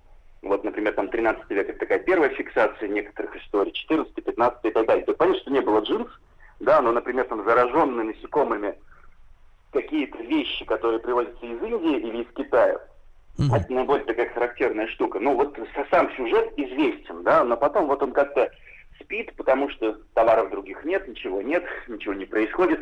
И вот тут он, когда массово привозятся джинсы, начинает буквально подниматься из пепла, как феникс, вот, и массово заражать всех других. Есть даже такая прекрасная теория, теория прилипчивости. Почему? Потому что там городская легенда – это своего рода вирус, да, который поражает ваше сознание – вот, и иногда в эпохе моральной паники, в эпохе нестабильных ситуаций начинает как бы вот распространяться с дикой-дикой скоростью по сетям доверия. Вот, это, кстати, вполне такая обоснованная, интересная штука. Но вот я не знаю. Да, да, Никита, мы продолжим сразу после короткой рекламы. Никита Петров, э, лектор образовательного проекта Level One, кандидат филологических наук. Мы сегодня говорим о страшных городских легендах.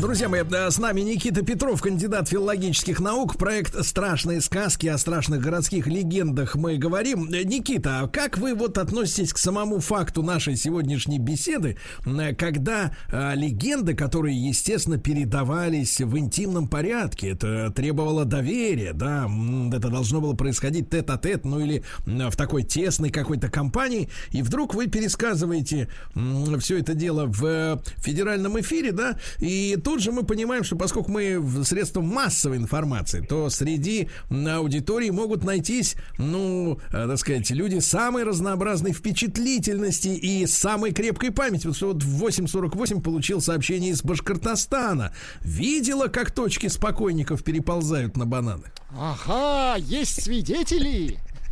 Видели а это совершенно потрясающе. То, что мы сейчас с вами видели, называется э, такой режим астенсии в науке э, это объясняется, ну, как будто бы как делать легенду жизни, легенду правды. Вот. Алло, меня слышно? Прекрасно Конечно. слышно. Конечно. Да, и это такая штука, например, когда э, люди, э, ну, например, имитируют поведение э, маньяков, да, используют легенды о маньяках для того, чтобы каким-то образом воплотить эту легенду в реальность. Вот был бы случай в 70-е годы, когда один папочка засунул в конфеты на Хэллоуин, кстати, который приближается, э, бритвы, всякие острые предметы, иголки, и стал эти конфеты раздавать детям. Да? Ну, есть такая легенда о том, что не надо брать конфеты у незнакомых людей на Хэллоуин, потому что там могут быть иголки, да, и в итоге там дети отравятся. Дети такие реально отравились, папу реально посадили. Что сделал папа? То есть знал легенду, да, использовал механизм аспенсии для того, чтобы ну, каким-то образом достичь каких-то своих личных интересов.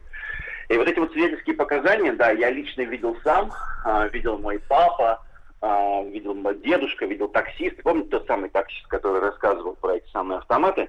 Вот. По сути, это не что иное, как вот такая категория достоверности, вот с некоторым механизмом астенции, когда я сам видел, мы даже можем на самом деле условно представить и вообразить себе, да, что человек действительно верит в то, что он видел. В этом нет ничего страшного. Да, наша память устроена именно таким образом.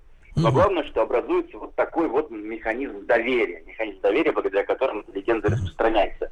А вот что касается федерального эфира, ну, я думаю, что после 90-х годов, да, и после разных средств массовой информации, где подобного рода городские легенды ходят в интернете, э, ходят в, э, не знаю, газетах раньше, вот желтый, типа спид-инфо, их было дикое количество, просто невероятное, то, наверное, наш голос, да, он окажется лишь Да. маленьким таким вот... э, Никита, а с другой, а с другой стороны, с другой стороны, насколько эти городские легенды, а, на какую возрастную категорию были рассчитаны? То, что вот получил только что также из Молдавии э, вопрос, э, я прочту э, буквально, какую пургу несет ваш гость? Это, знаете ли, уровень пионерского лагеря 80-х. Вот, ну, на самом деле, мы говорили о пионерских страшилках там э, э, некоторое время назад, да, Э, действительно, вот эти истории, они же наивные, ну, с нашей точки зрения, но на самом деле э, история не должна содержать какие-то научные выкладки, правильно? Она должна работать на достаточно примитивном уровне сознания, да, ведь страх, страх э, и знание, они в какой-то степени противоположные вещи, правда? Совершенно замечательный комментарий. Спасибо огромное пользователю. А, однажды мы тоже обсуждали с Владимиром Раевским, таким известным краеведом московским, городские легенды, и там тоже был комментарий, который меня поразил. Какую пургу вы несете? Вы лишние. Из-за вас пробки в Москве. Я так порадовался, что хотя бы точно нашли людей, из-за которых пробки в Москве. Вот. На самом деле воспринимать, э, когда человек пересказывает вот подобного рода истории как нечто достоверное, но это достаточно ну, неправильно. Да? Понятно, что мы говорим про специфических страхах, тревогах, да, которые каким-то образом тревожили советское общество и выражались вот в этих конкретных текстах. Вот. И мне, мне кажется, вот если воспринимать этот текст таким образом, да, то объяснение, почему мы чего-то боялись и почему чего-то было по-настоящему страшно, вот должно удовлетворить наших слушателей. Но вот на самом деле давайте попробуем вбросить еще один сюжет, который многим может показаться достоверностью, хотя это тоже вполне себе городская легенда. Истории о похитителях органов. Когда, например, какой-нибудь человек а, на улице голосует, вот ему нужно доехать на попутке, водитель его везет куда-то. Вот на следующее утро а, он себя обнаруживает в ванне в каком-то отеле, либо в гостинице, либо даже у себя дома, в ванне со льдом, и у него вырезана почка, а рядышком записка «Извини, друг, да, нам почка понадобилась». Вот, или, например, похищают детей для того, чтобы вырезать у них органы. Вот, и сейчас, например, в э, рассылках WhatsApp можно часто встретить такое письмо «Берегите детей», когда оставляете их одних на площадках, потому что там, в России орудует банда похитителей органов, похищают детей в России, приводит статистика похищений. Вот, ну и да, дальше, собственно, это такая страшилка для родителей, с одной стороны, которая не позволяет их не оставлять детей одних. Вот я думаю, что э, похититель органов, она уже более достоверно должна восприниматься даже э, ведущими радиоэфира и нашими слушателями, да, нежели вот эти вот остальные истории про э, там, условно, какие-то автоматы с газированной водой и предупреждать вот эту такую постоянную опасность. А вот еще одна, например, да, когда дети играют в песочнице и находят там шприцы наркоманов, которые наркоманы якобы специально оставляют в песочнице, чтобы наши дети укололись и заразились. Это уже, да, вот уровень такой, который практически касается вас самих около этого Не дома, только, да, э, происходит. Никита, не только в песочнице. э, говорили про э, иголки, которые были всажены в сиденье в кинотеатре. Вот. Это совершенно потрясающая вещь. Это как раз в эпоху, когда стала распространяться информация о том, что СПИД везде, да, ВИЧ везде вокруг нас. Вот. И тут же появился некоторый ответ. То есть, ну, легенда в этом смысле, да, это условно такой коллективный массовый ответ на то, что нужно Да. делать, когда нас Да. правительство, условно, не может позаботиться. То есть, что Да. делать? Нужно э, попытаться как-то себя обезопасить. Как Да. себя обезопасить? Очень аккуратно ходить в кинотеатр, не прислоняться к метро, да, И стоять там, да. сиденье к метро Да. может Никит, быть Никит, еще пару, еще пару сообщений. Одно, так сказать, в проброс, другое вам на заметка. Из Ростова пишет Александр. Работал энергетиком, пришел снимать показания подпольного кол- колбасного цеха. Открыл не хозяин, а работница, у которой три пальца были ополовинены. Пропала мысль даже спрашивать об ассортименте. И, наконец, из, э, да, и из Ханты-Мансийска. Знакомая знакомой моей жены, очень важная формулировка, рассказала, что бабка, торгующая семечками, грела в них свои ноги. Да, Никита, ну спасибо огромное. До следующей встречи. Никит Петров, лектор образовательного проекта Level One. С нами был э, цикл «Страшные сказки».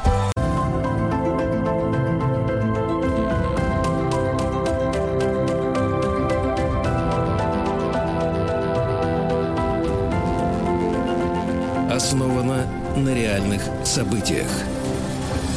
Друзья мои, наш э, проект основан на реальных событиях. Мы говорим о литературе, об авторах и об историческом контексте э, тех произведений, которые нам хорошо известны, ну или, по крайней мере, считается, что должны быть хорошо известны тем, кто э, любит литературу и кто не возненавидел ее почему-то на уроках литературы в школе. Естественно, я очень рад приветствовать в нашем эфире Егора Сартакова, доцента факультета журналистики Московского государственного университета, кандидата филологических наук, литературоведа. Э, Егор, доброе утро.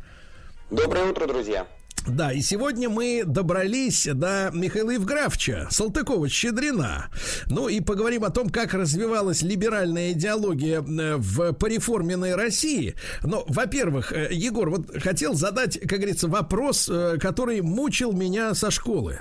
У нас есть, ну, скажем так, так называемые классики первого ряда, да? Лев Николаевич Толстой, Антон Павлович Чехов, Федор Михайлович Достоевский, Достоевский, Гоголь, Пушкин. Это вот как бы наш вот первый такой вот бастион русских классиков. А вот чуть-чуть в стороне почему-то стоит э, как раз Михаил Евграфович. Как вы думаете, почему так получилось, что вот, ну, условно говоря, э, так вот в один ряд его с э, классиками, условно говоря, первого ранга э, не ставят все-таки? Вы знаете, определение ранга писателя вообще штука довольно сложная, потому что нет какой-то единой мерки, по которой их можно сравнивать и говорить о том, что этот прыгнул на 2 метра, а этот прыгнул только на полтора метра. Но по этому поводу, мне кажется, сам Салтыков хорошо говорил. Э, Салтыков-Щедрин всегда говорил, что я прежде всего не писатель, я публицист. То есть я журналист, и если вы справедливо сказали, что э, в ряду писателей, когда работал Салтыков-Щедрин, а это вторая половина XIX века, это время, конечно, расцвета русской литературы, это Толстой, это Достоевский, это чуть позже Чехов, который, кстати, очень хорошо к Салтыкову относился. Э, вот э, Салтыков как-то на фоне писателей теряется, то, безусловно, на фоне публицистов, на фоне журналистов он точно номер один.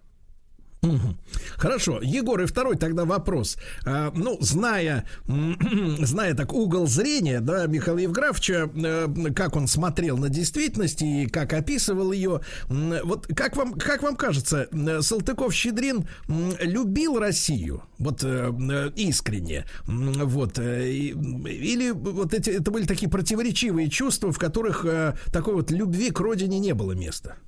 Нет, он очень любил Россию, причем он очень болезненно переживал то, что происходит э, в стране, но он любил ее именно с открытыми глазами, говоря словами Чаадаева. То есть он считал, что нельзя любить родину с закрытыми глазами, считая, что закрывая глаза на ее проблемы и считая, что ну вот только все у нас хорошо. И он эти проблемы, собственно, и обнажал. Но это и была его боль по стране.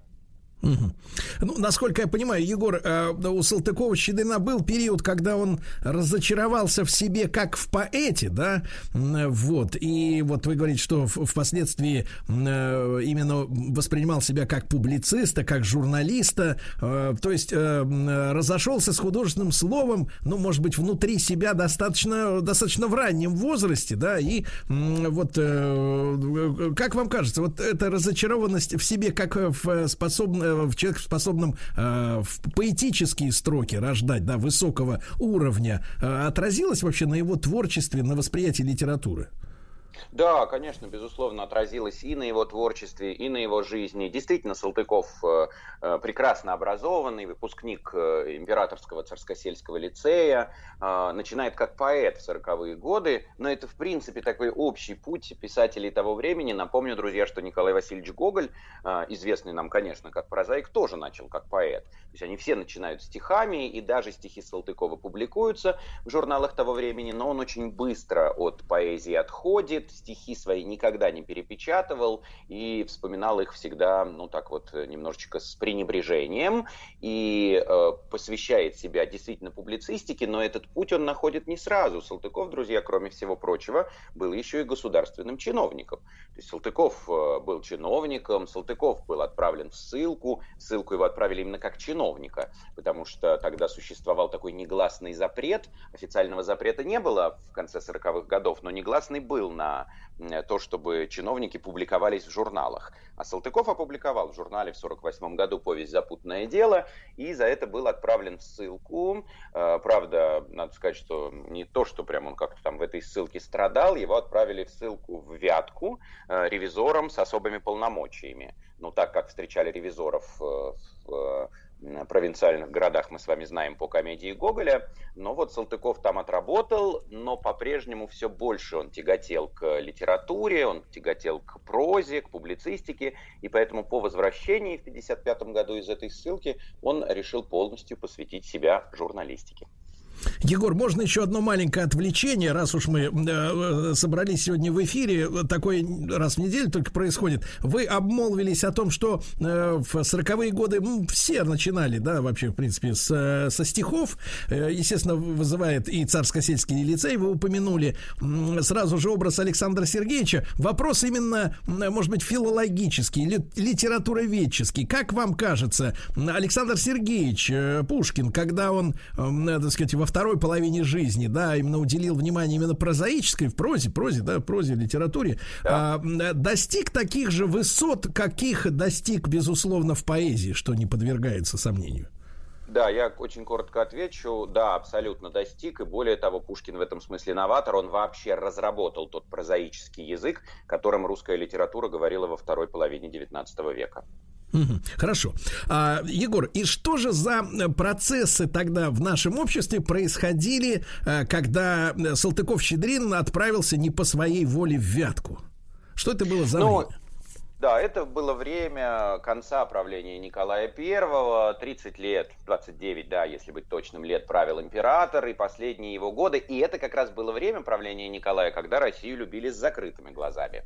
То есть Россию было принято только хвалить, Россию называли молодой державой по сравнению с стареющими европейскими державами. Тогда же возникла вот эта метафора «гнилой Запад», то есть Запад загнивает, а у нас, наоборот, богоспасаемое Отечество, православие, самодержавие, народность. И Салтыков поехал и увидел, что в реальности все это не так, что в реальности изнанка абсолютно гнилая, что это взяточники, это бюрократы. Э, то есть его сатира прежде всего направлена не на разрушение скажем, ну такой помещичьего уклада жизни, а в этот период его сатира направлена именно против чиновничества России, этих глупых чиновников на местах, которые не способны справляться со своими должностями и заменяют все это бесконечной бумажной работой. То есть когда все это э, да, на бумагах выглядит прекрасно, а в реальности все это совсем не так, и с этим он и боролся. Мы имели вот в то время сильный контраст между тем, что в этой сфере происходило э, в провинции и в столицах. Я думаю, что, как всегда, как и сейчас, э, какой-то контраст существовал. Дело в том, что в провинции никто не хотел служить.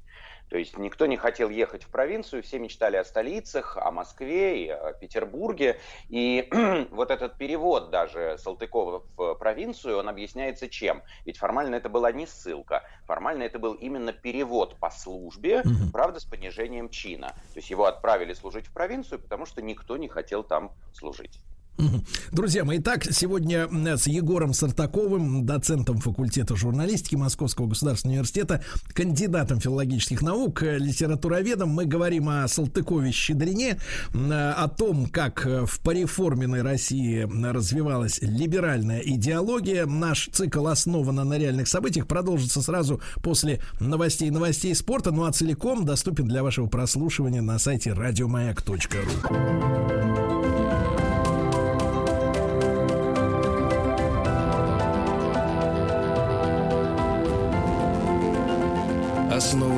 на реальных событиях. Друзья мои, мы продолжаем наш разговор о, о Салтыкове-Щедрине. Егор Сартаков с нами по-прежнему на связи, кандидат филологических наук, литературовед. Егор, еще раз доброе утро. И вопрос, а, вопрос такой, а, что же, вот нарисуйте нам, пожалуйста, эту картину, что же происходило в нашей провинции, ну, получается, середины, а, середины 19 века. Вот, насколько это все было беспросветно, то, что видел Салтыков, или он он сгущал вот краски?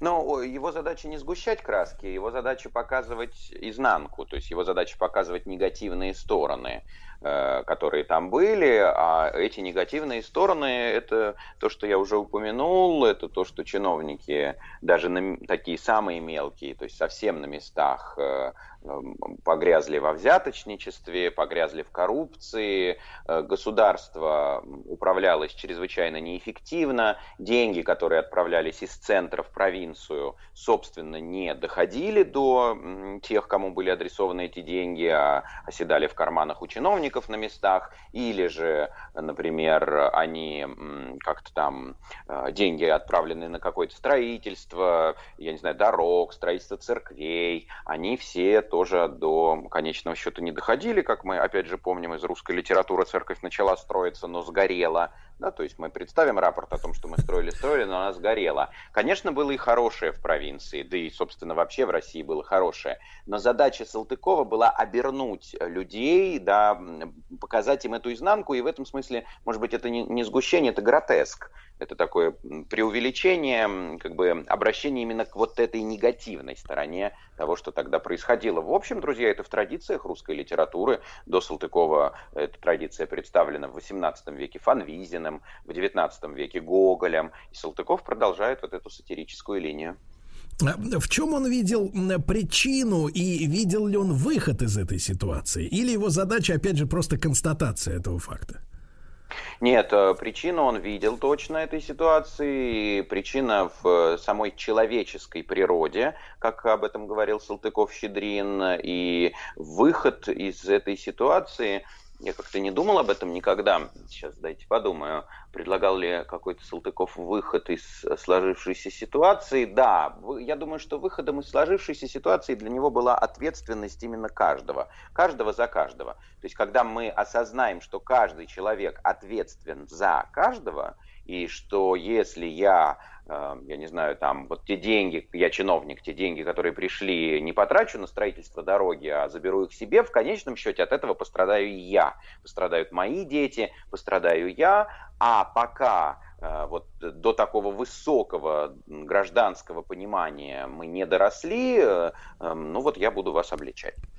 Но смотрите, Егор, интересно, да, ответ, ответ, ответ, от, ответственность каждого за каждого. Ведь мы э, имели фактически такую систему э, в крестьянстве, где была крестьянская община, с которой очень старательно сражался, значит, Столыпин сначала, да, для того, чтобы поднять производство промышленное на новый уровень Затем уже это дело было добито в период коллективизации. Но вот мы же имели пример, да, когда круговая порука, ну не знаю, может, можно ли использовать в хорошем смысле это, это, это выражение, но uh-huh. тем не менее, да, ответственность общины за каждого своего члена, да, вот это постоянная опека. Э, Салтыков, кстати говоря, не пересекался с именно крестьянской жизнью. Он обращал внимание только на, условно говоря, так сказать, людей, э, лишенного вот этого крепостного рабства.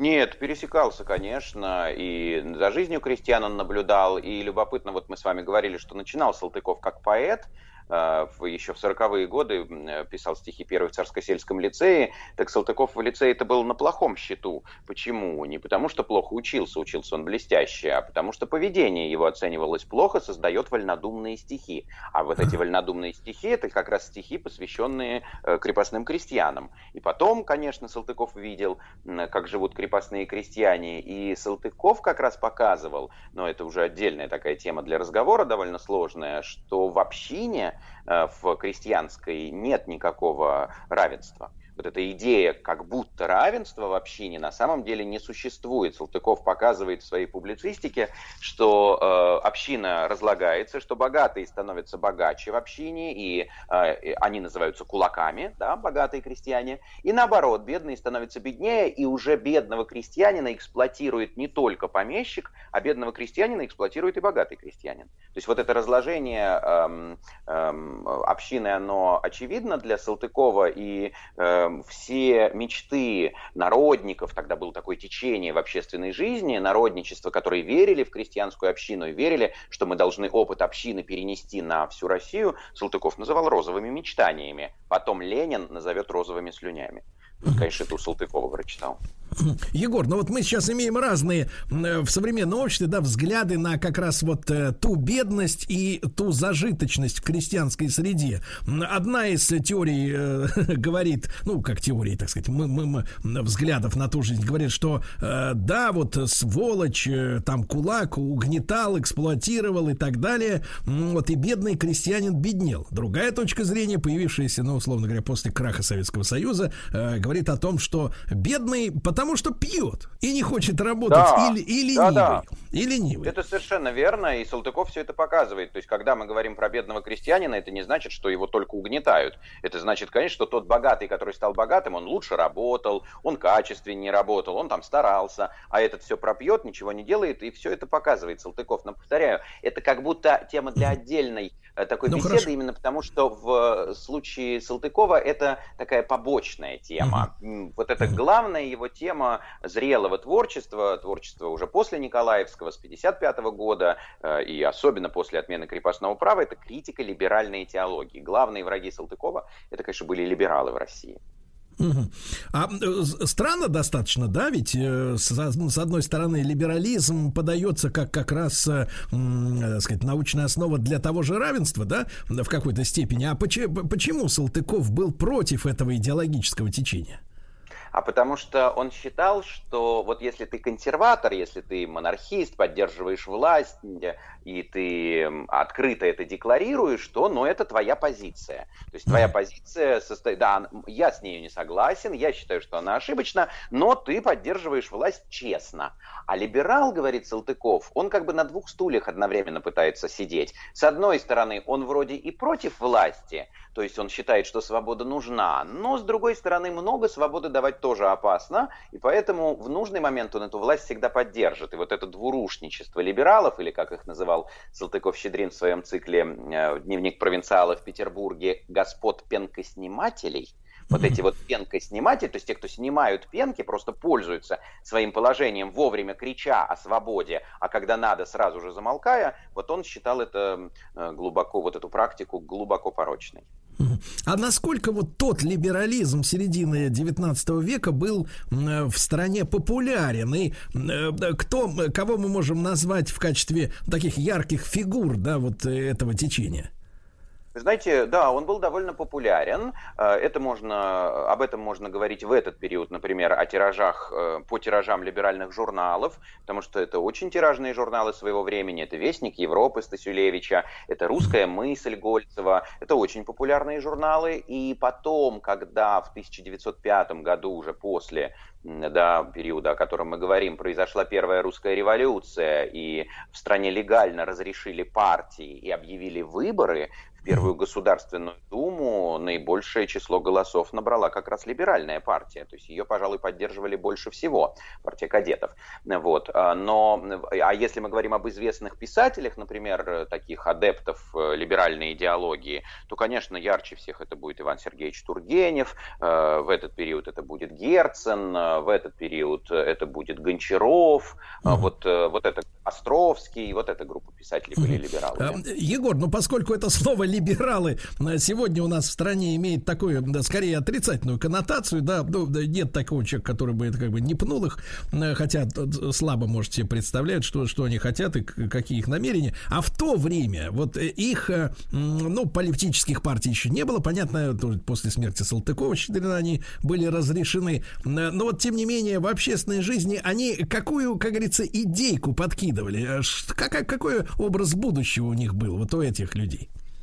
Да, их э, основная идея состояла в том, что Александровские реформы и прежде всего отмена крепостного права – это высшее благо. Реформы должны быть продолжены, мы должны менять действительность путем реформ, что уже начал император Александр. А вот э, Салтыков видел противоречие между э, вот этими идеями и самим устройством, нравственным устройством человека, э, над которыми хотят вот этот эксперимент провести. Да, и, конечно, вот и он, собственно, за это и осуждает либералов. Он говорит, вы как бы обслуживаете власть, но если консерваторы обслуживают власть честно, потому что они правда придерживаются этих идей, правда считают, что ничего менять не надо, то вы обслуживаете власть, потому что вам это выгодно. У Салтыкова есть такой замечательный образ в другом цикле, я говорил про дневник провинциала в Петербурге, а у него есть такой цикл, называется «В среде умеренности и аккуратности». И там, а, и это, конечно, либералы в среде умеренности и аккуратности, и там есть образ России как пирога с капустой.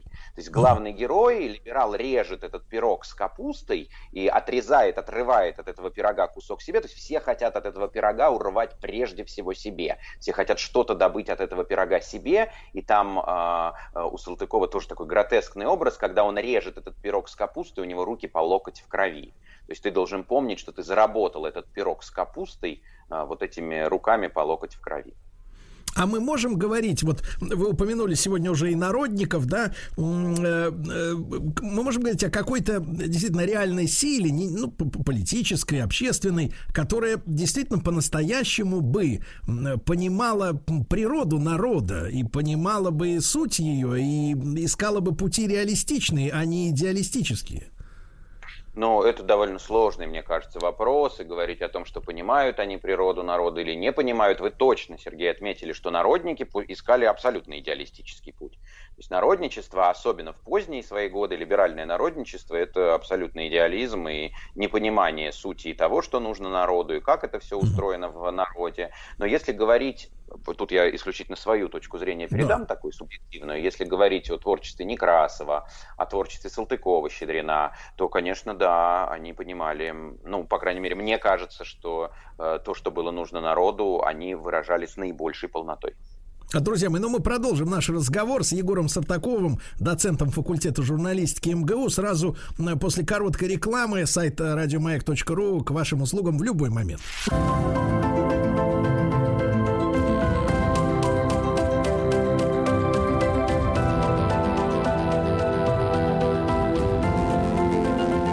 основана на реальных событиях.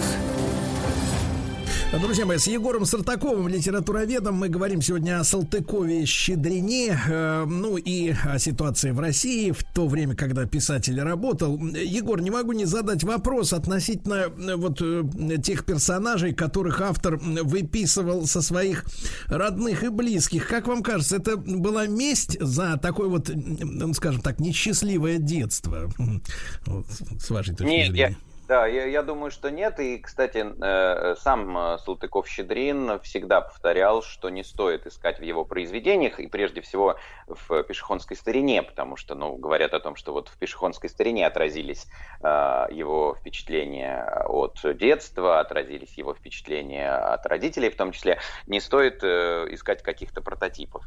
То есть он говорил о том, что это нужно разделять автора mm-hmm. и его героя и не ставить между ними знак равенства, если мы говорим о художественном произведении. Хорошо, хорошо. А вот восприятие той череды реформ, да, о которых мы время от времени с вами говорим в наших программах, в том числе судебной, не только, естественно, и в армии произошли перемены большие. Э, как Салтыков их оценивал, вот зная то, что было до этих реформ, и на протяжении там двух почти десятилетий он наблюдал Э, последствия, ну, 15 лет, да, где-то да. с, с момента да, начала, да. вот как он их оценивал?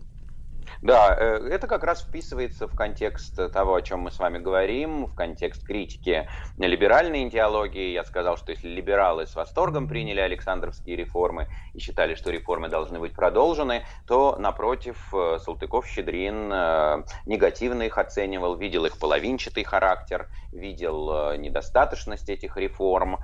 И он, кстати, чиновник, то есть он и профессионально оценивал том числе эти реформы и как раз э, выступал э, против не в смысле, что нужно отменить эти реформы, как это сделает Александр Третий, да, там, политику контрреформ проведет, а в смысле против того, э, значит, против той половинчатой сути реформ, которые прошли в 50-е и 60-е годы в России.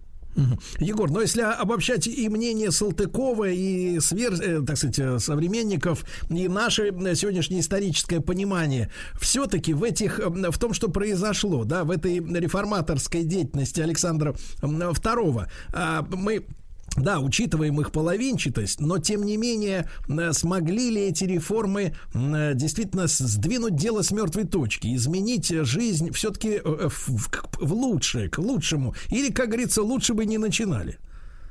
Э, мне кажется, здесь следует разделять, э, Сергей, о том, что вы сказали. Смогли ли изменить 100%? Вы знаете, безусловно, Александр II это не только в, по значению своему крупнейший э, царь в XIX веке, это один из вообще крупнейших государей в истории нашей страны, который предопределил ее развитие последующее своими реформами и действительно сдвинул с мертвой точки то, что так долго готовилось, потому что эти реформы настолько настолько уже назрели, что вроде все о них задумывались, но никто не все боялись осуществить, да, все боялись сдвинуть эту огромную махину. Говорят, что когда император Николай I умирал, он на смертном одре завещал своему сыну, чтобы тот, наконец, освободил крестьян. То есть вот настолько уже назрела эта реформа. А с другой стороны, изменила ли эта реформа э, жизнь, и прежде всего жизнь крестьян к лучшему, не могу сказать. Пожалуй, что скорее речь идет о большем угнетении крестьян.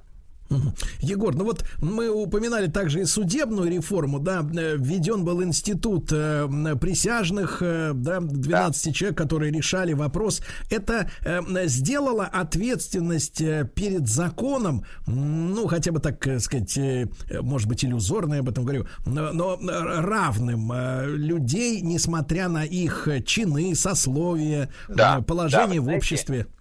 Если мы говорим о 60-х годах, то есть когда только появилась судебная реформа, и Салтыков, кстати, эту реформу особенно выделял, э, действительно, э, эта реформа вводила абсолютное юридическое равенство всех перед законом, вводился институт присяжных заседателей, и причем в присяжные брали одинаковое количество людей из разных сословий, то есть, правда, купцов, дворян, крестьян, да, всех было одинаково, вводился институт адвокатуры, суд становился гласным, то есть теперь все могли прийти на суд, но что получилось-то, друзья, после 66 года, мы в прошлом году, в прошлый раз с вами говорили, это Каракозовский выстрел, выстрел первое покушение на императора Александра II, э, начал сам Александр откатываться обратно, и постепенно, э, уж не такой э, внесословный стал этот суд, постепенно присяжных заседателей дворян стали набирать больше, чем крестьян, а потом крестьян окончательно исключили, постепенно ввели запреты сначала на публичные суды политические, то есть если это политическое дело, то суд становится не публичным, он становится закрытым, а потом и вообще все дела ненужные стали закрытыми. Ну и потом, когда нужно было императору, э, эта судебная реформа э, нарушалась. Напомню, друзья, что э, после 66 года журнал, в котором работал Салтыков-Щедрин, журнал «Современник», мы тоже об этом в прошлый раз с вами говорили, был закрыт без всякого суда. Хотя по закону должен был состояться суд, должен был запрет на 6 месяцев просуществовать, никакого суда не было просто росчерком пера император Александр II закрывает журнал «Современник». Егор, короткий вопрос. Мы можем говорить о том, что э, вот критикуемая как раз Салтыковым, Щедриным, Щедриным э, вот эта масса чиновничества, да, это такая вот э, э, безликая, ну, не персонифицированная сила, которая отыгрывала назад, реакционная машина, которая вот так вот молча, тихо, из-под тишка, но, так сказать, забирала обратно свое, получается. Э, э, думаю, что э, эта машина Салтыкова и не читала, а если и читала, то отказывалась в нем признавать себя. Да. Но я уверен, что император это делал. Хорошо. Егор Сартаков, друзья мои, литературовед, как всегда, был с нами, блестящий э, докладчик наш. Э, вслед, на следующей неделе встретимся вновь. Э, судя по всему, это были приступы тревоги. Что? Страха, синдром паники. Могу прописать успокоительное. Эй, взгляни на меня. Я что, на паникюра похож? Э, ну, так, Я похож сразу... на паникюра? Стыдиться вам нечего, любой невропат... Тебя что, выперли с ветеринарных курсов? У меня был инфаркт. Кардиограмма не подтверждает. Мужчина. Руководство по эксплуатации. Ну что же, а, не нашел в себе средств, в первую очередь, и морально-нравственных сил снова удрать в Сочи наш доктор Анатолий Яковлевич Добин. Толя, доброе утро. Доброе. Да. Доброе. И вы знаете, позвольте мне вот в одной строчке сделать то, что вы собирались сделать 20 минут. Вот, э, вот смотрите. А Вы 23, заявили... если быть более точным. Э, Да, заявили сегодняшнюю тему как э, следующим образом. Как понять, что ваш близкий болен? Причем серьезно. На, на что я предлагаю альтернативную тему. Она формулируется так. Так. Как понять, что ваш близкий здоров? Давайте я предложу вам еще одну тему. Вы, Сергей, понять, что- перевертыш. Как, как понять, что Дита Мне кажется, это болен? более актуально, потому что все специалисты говорят, что здоровых людей нет. Понимаете, да? Практически нет, да. Так, либо Да, я говорю, опять, давайте да, изменим хлещет. тему. Я говорю, это как понять, что Дитер болен? Мне кажется, это гораздо более интересно, чем то, о чем мы собирались с вами разговаривать. Ладно, давайте начнем. Значит, сегодня и в следующий раз мы немножко отклонимся от темы подростков, чтобы не наскучить одной темой, вот, и поговорим о психически нарушенных людях. И как понять, что человек рядом с вами не из числа здоровых? А, Мы не будем говорить о психиатрии, психиатрических диагнозах или о таких словах, как невротический, психотический, потому что, в общем, это пустые термины, абсолютно пустые, которые не несут совершенно никакого смысла, а только путают человека. Вот. А поговорим сегодня о нездоровье с несколько неожиданной стороны. А Давайте сначала вот с той стороны, с которой мы зайдем. Винникота за за несколько, Винникота за несколько месяцев до смерти в 1971 году пригласили выступить перед группой молодых англиканских священников. Э, да, и один из священников спросил такой вопрос, что прихожане обращаются к нему за помощью, за советом, хотят поговорить, э, и есть ли какой-то, ну, очень простой способ отличить того, кто болен, от того, кто нуждается в лечении. А Вот. И от тех, кому он как священник может помочь, просто разговаривая с ним, а от тех, кому он помочь не может. И а, Винникот, немного подумав, дал такой ответ. А, а, значит, если человек с, с вами говорит, и вы его слушаете, и слушая его, вы чувствуете, что он вас ужасно утомляет и изматывает, то весьма вероятно он болен и нуждается в лечении, и вы вряд ли сможете ему помочь. Но если он сохраняет вашу заинтересованность, то даже если его страдания очень велики, а, то тем не менее вы можете ему помочь, слушая его и разговаривая. Ну, Послушайте, ваш этот винникот или как там на самом деле, не удивлюсь, если у него другой настоящий, по- так сказать, позывной. Ну Да. вот. А послушайте, он требует что? От, от нормального человека таланта шоумена, который действительно Нет, держит, держит нет, внимание нет. зала. Нет, ну вы, вы поймете. Просто, просто понимаете, люди обычные, люди обычные, Да. они не умеют слушать. Ты понимаешь, в чем проблема? Не умеют слушать. не Ведь это- умеют слушать вас. Вас не умеют слушать. А слушают кого-то другого. А слушают Который- Дитера Болина, я понял. Да, конечно, конечно. Дитеру, который, который как раз болен. Да. Вот. Да. Вот демон, да? Продолжаем, значит. Так вот, значит, а, да, а, значит, вернемся к этому ответу. А, Я поделюсь с ваш- ваш- а, свои- свои- своими мыслями по поводу ответа, потому что, в общем, это несколько неожиданный ответ. Ну, так уж, по-хорошему. Что, значит, всем быть веселыми, как вы сказали. Вот. А, значит, но давайте первое, что бросается в глаза в этом ответе, что... э, что- давай- давайте так, пер- первое, что скажу. Первое, это ужасная усталость. Это не просто усталость, а когда ощущение, что вы прям измотаны от общения с человеком. Давайте вот хотя бы вот немножечко сузим, чтобы не пугать людей, что если их близкие наскучивают им, это значит, что они больны. Нет, конечно, но если вы чувствуете ужасную усталость после общения с человеком, то есть такая вероятность. Значит, ну вот так, первое, что бросается в глаза в этом Ну, ответе. ужасная усталость это только, наверное, у боксеров или, э, так сказать. Подождите, подождите. После Первое, общения. что бросается в глаза в этом Или у ответе, марафонцев, так? это то, что критерием являются ваши собственные чувства. Это первое. Насколько сильно общение с данным конкретным человеком утомляет и изматывает вас. То есть те чувства, которые у вас возникают, могут отражать не только ваши проблемы. Ну, вы, например, не спали или масса дел было ночью, но могут отражать проблемы другого человека. И поэтому вы уставшие от общения с ним. Но, конечно, при одном очень важном условии. Очень важное условие. Если вы достаточно здоровы.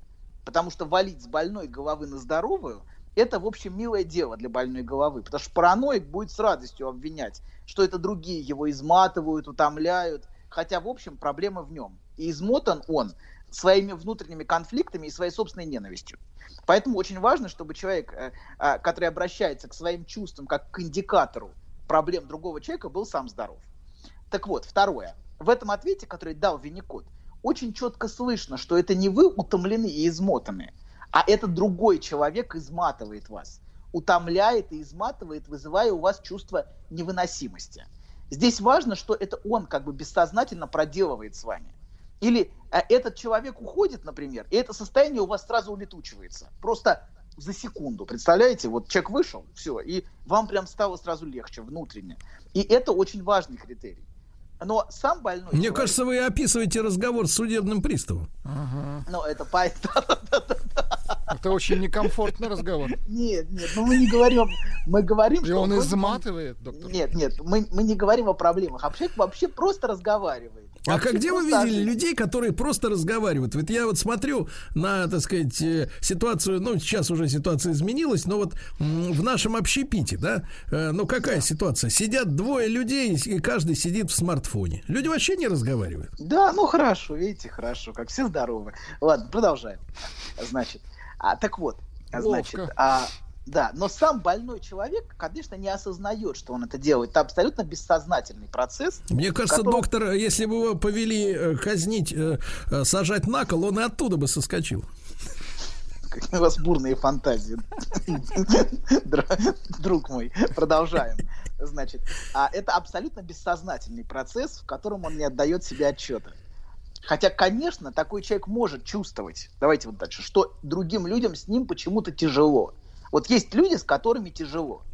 Он чем-то грузит все время других людей, но, разумеется, он не понимает, чем он грузит.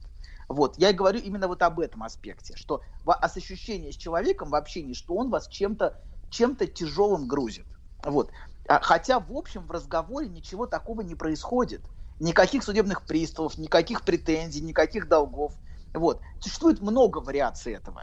Но мы поговорим сегодня о двух крайних и очень отличающихся проявлениях такого утомления, которые могут вызывать э, не слишком здоровые люди. Первое, значит, первое это э, то, о чем мы поговорим до перерыва. А второй аспект после перерыва. Так вот, первое. Я первое- предлагаю работать без перерыва. Хорошо, да, а согласен, согласен. Первое, в слове утомляет, смотрите, в слове утомляет, слыш, что слышно? Слышен аспект мучительной скуки, правильно?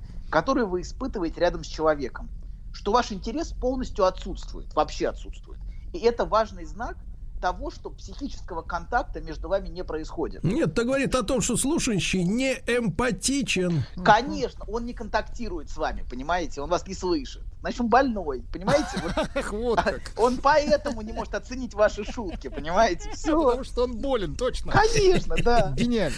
Так вот, многие люди, которые пережили, давайте все-таки к теме, к теме. Давайте. Многие люди, которые пережили э, ранние эмоциональные травмы, делают все, чтобы избегать эмоционального контакта.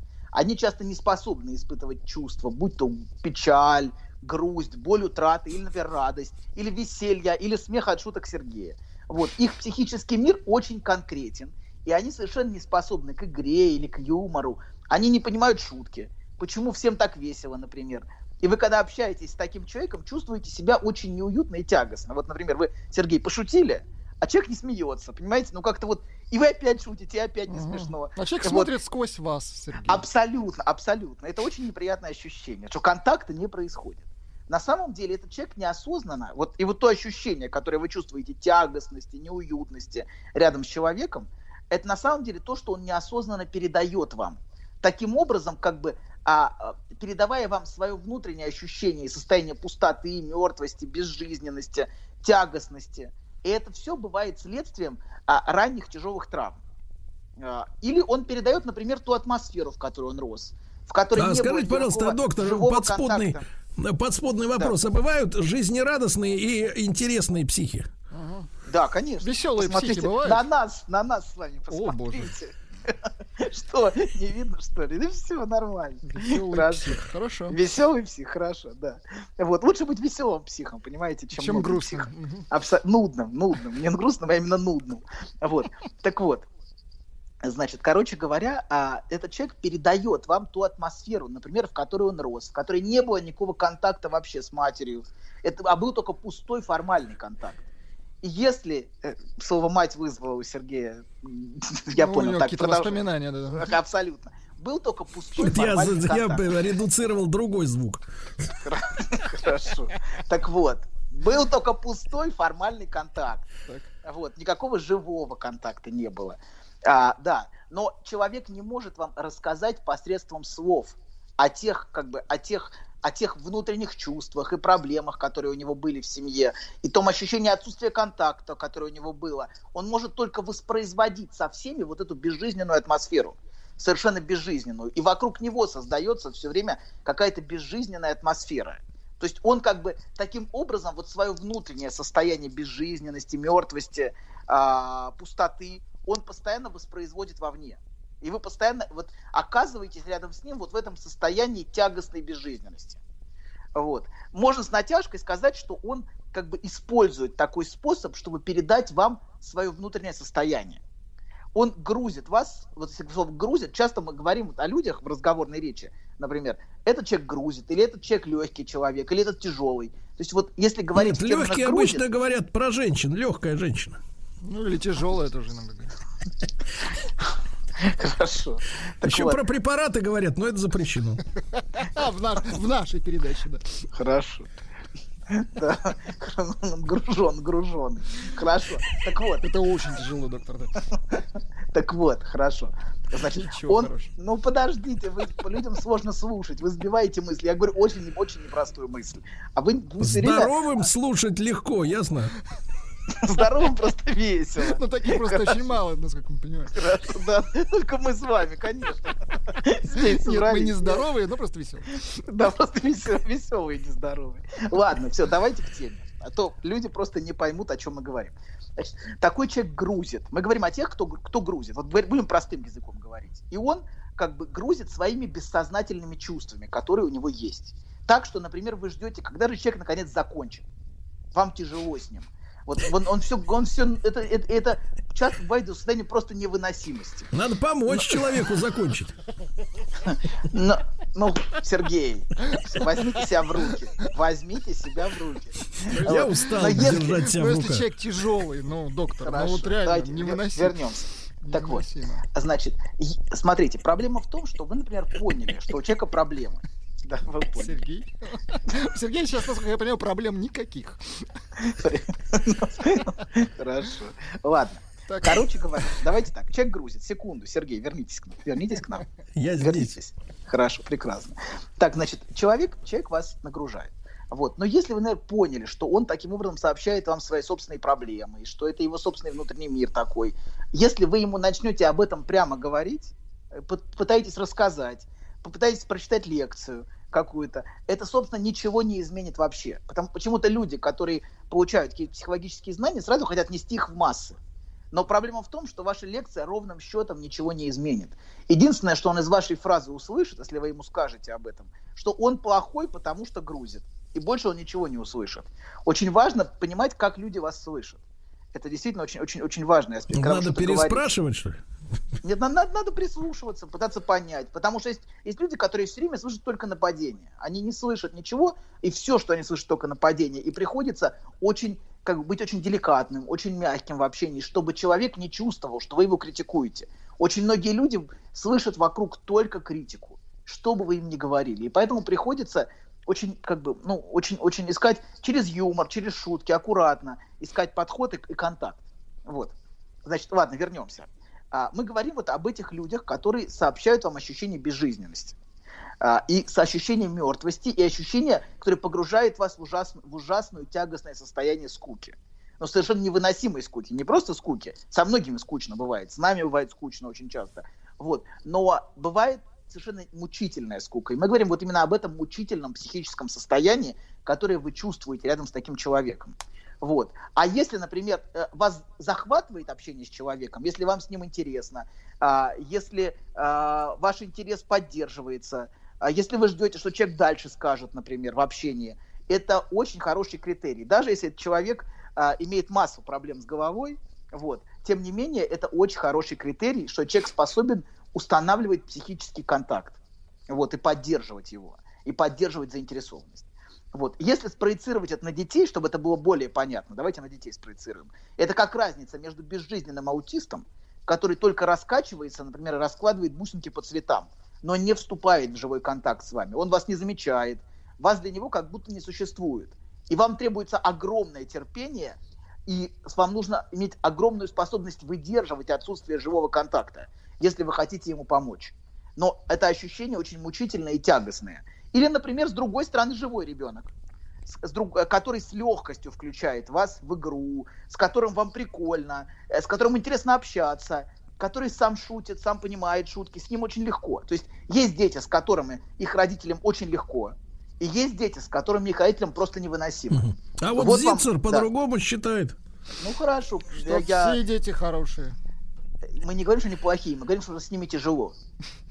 Я Зицер прекрасный, великолепный специалист. Я уверен, он все время работает. Какой вы жук. Нет, нет, это абсолютно правда. Он все время занимается детьми, и он понимает в этих вопросах, я думаю, гораздо лучше, чем я. Вот. Но важно понимать, что я все-таки аспект, аспект немножко другой. А что ты оправдываешься-то? Я вообще пошутил. Ладно, ладно, хорошо, хорошо. Просто не смешно. Да, хорошо. Ладно, вернемся, времени мало. Короче говоря, есть дети тяжелые, дети легкие. Также и с людьми. Есть люди тяжелые, люди легкие. Вот, а, да. И, а, значит, если общение, резюмируем, если общение с человеком вызывает у вас чувство измотанности, то, а, возможно, причина не только в вас. А, да, кстати, если вернуться, если вернуться к родителям, одну, одну момент пропустил, сейчас мне в голову пришло. Например, если родитель может чувствовать себя очень измотанным с ребенком, с таким аутичным, с тяжелым ребенком, и он может чувствовать вину, что ему сложно любить такого ребенка. Особенно если это ребенок не способный к живому контакту, что-то постоянно требует от вас. Выдерживать это родителю очень-очень тяжело. И, не, и проблема в том, что родители еще и чувством вины грузят, что им тяжело, вы, да, ты должна его любить но невозможно заставить себя любить или заставить. К тому же есть, понимаете, с двух сторон. Если, например, мать может стараться, но ребенок может не вступать в контакт. Проблемы могут быть самые разные. А у ребенка может быть аутичный. И это может быть очень тяжело для матери, если ее еще грузят виной, что ты должна там что-то. А ей просто тяжело с ним, так бывает. Вот, потому что ну, ребенок такой. Ладно, но вернемся, значит, продолжим. А делать-то а, что? Жить. И, и лечить, лечить. Не надо ничего делать, вы не можете ему помочь. Надо лечить ребенка. Что? Значит, резюмируем. А, значит, если общение с человеком вызывает у вас чувство измотанности, то, возможно, причина не только в вас. И вы такой жутко уставший в общении не потому, что плохо спали, а потому что другой человек может изматывать вас, вовлекая вас в свой безжизненный и очень тяжелый внутренний мир. Но варианты усталости и измотанности в общении могут быть различными первый вариант, о котором мы сегодня говорили. Вы чувствуете усталость от атмосферы безжизненности, которая от него исходит. Я не говорю слово «создает атмосферу», потому что это не сознательный процесс. А, это не, он не делает это сознательно, он не делает это осознанно. А во-вторых, он скорее разрушает, если уж говорить так, саму возможность живого творческого контакта между людьми. И это проявляется, например, еще и в том, что рядом с таким человеком у вас включается тупка. Вот знаете, вы рядом с человеком, и у вас полностью включается мыслительная тупка ощущение, что вы как будто теряете способность к творческому мышлению. Ту Тупка это село да. в Молдавии. И рядом, секунду, и рядом с ним в вашей голове только звенящая пустота и никаких мыслей. Это первый вариант это первая тупка. Скука и мертвенность. И есть второй вариант, о котором мы будем подробно говорить во второй части. Это люди столь же нездоровые, что и предыдущие, и тоже вызывают, как сказал Винникот, ощущение жуткой усталости и измотанности, но это усталость совершенно другого рода это усталость от той тревоги и беспокойства и напряжения, которые эти люди у вас вызывают. Есть люди, знаете, с которыми все время как на измене. Все время в напряжении. Все время какие-то проблемы, все время какой-то геморрой, все время какая-то что-то что от них исходит такое, что вас просто трясет. Вот вы с, ним, с ними живете, как будто по, под постоянным обстрелом. Если первые вызывают ощущение просто, что вы в склепе живете, безжизненном и мертвым, то со вторыми это как постоянно жить вот под, под постоянным огнем. Все время что-то прилетает тебе, все время, а, все время что-то взрывается вокруг тебя, и это может страшно изматывать. И этот человек все время может вызывать огромную тревогу, что он что-то делает, что сейчас какие-то проблемы будут. Человек вам звонит, вас трясет всего. Такое бывает у вас? Вот какой-то, какой-то конкретный человек. Вот от любого звонка у вас начинается просто от самого звонка тревога, вы еще не поговорили. Это вот второй, как бы второй, это второй вариант. Это вот, вот это тоже может очень А мне сообщают, доктор, да. пора закругляться на новости. Да, да, да, да. Расскажите про свой сон. Я сплю крепким сном. Слышу плач младенца. Иду к холодильнику, чтобы достать молока. Несу ребенку молоко. А оно черное, Бен. Скажи, что это значит? Только без грязи про мою мамашу. Мужчина. Руководство по эксплуатации. Итак, сегодня психолог Анатолий Яковлевич Дубин продвинул мысль в первой части нашей беседы о том, что если вам с человеком не кайфово, то он больной. Это, это, ну, это такое резюме. Это, это, конечно, это можно было услышать. Я понимаю, что... Я, Ну, вижу... легкой это как- форме, да-да-да. Да, но это Что-то очень- не то. Очень чрезвычайное упрощение мысли. Короче говоря, есть люди, которые у всех, с кем они общаются, вызывают ощущение у всех. Не лично у вас, а вот у всех. И у жены, и у любовницы, например, и на работе. У всех вызывает чувство ужа- ужасной измотанности и утомления от них. Вот. И первый вариант такой измотанности и утомления, а, которое вы чувствуете рядом с такими людьми, это смертельная скука и безжизненность, в которую вас погружают. И это то, о чем мы говорили в первой э, части передачи. Есть другие люди, об этих мы сейчас поговорим чуть дальше, которые тоже вызывают у вас чувство измотанности, но совершенно другого рода. Это не скука, а чувство невыносимой тревоги и беспокойства. Вы все время с ними как на измене. Вот сегодня мы поговорим о людях, которых я назвал невыносимыми людьми.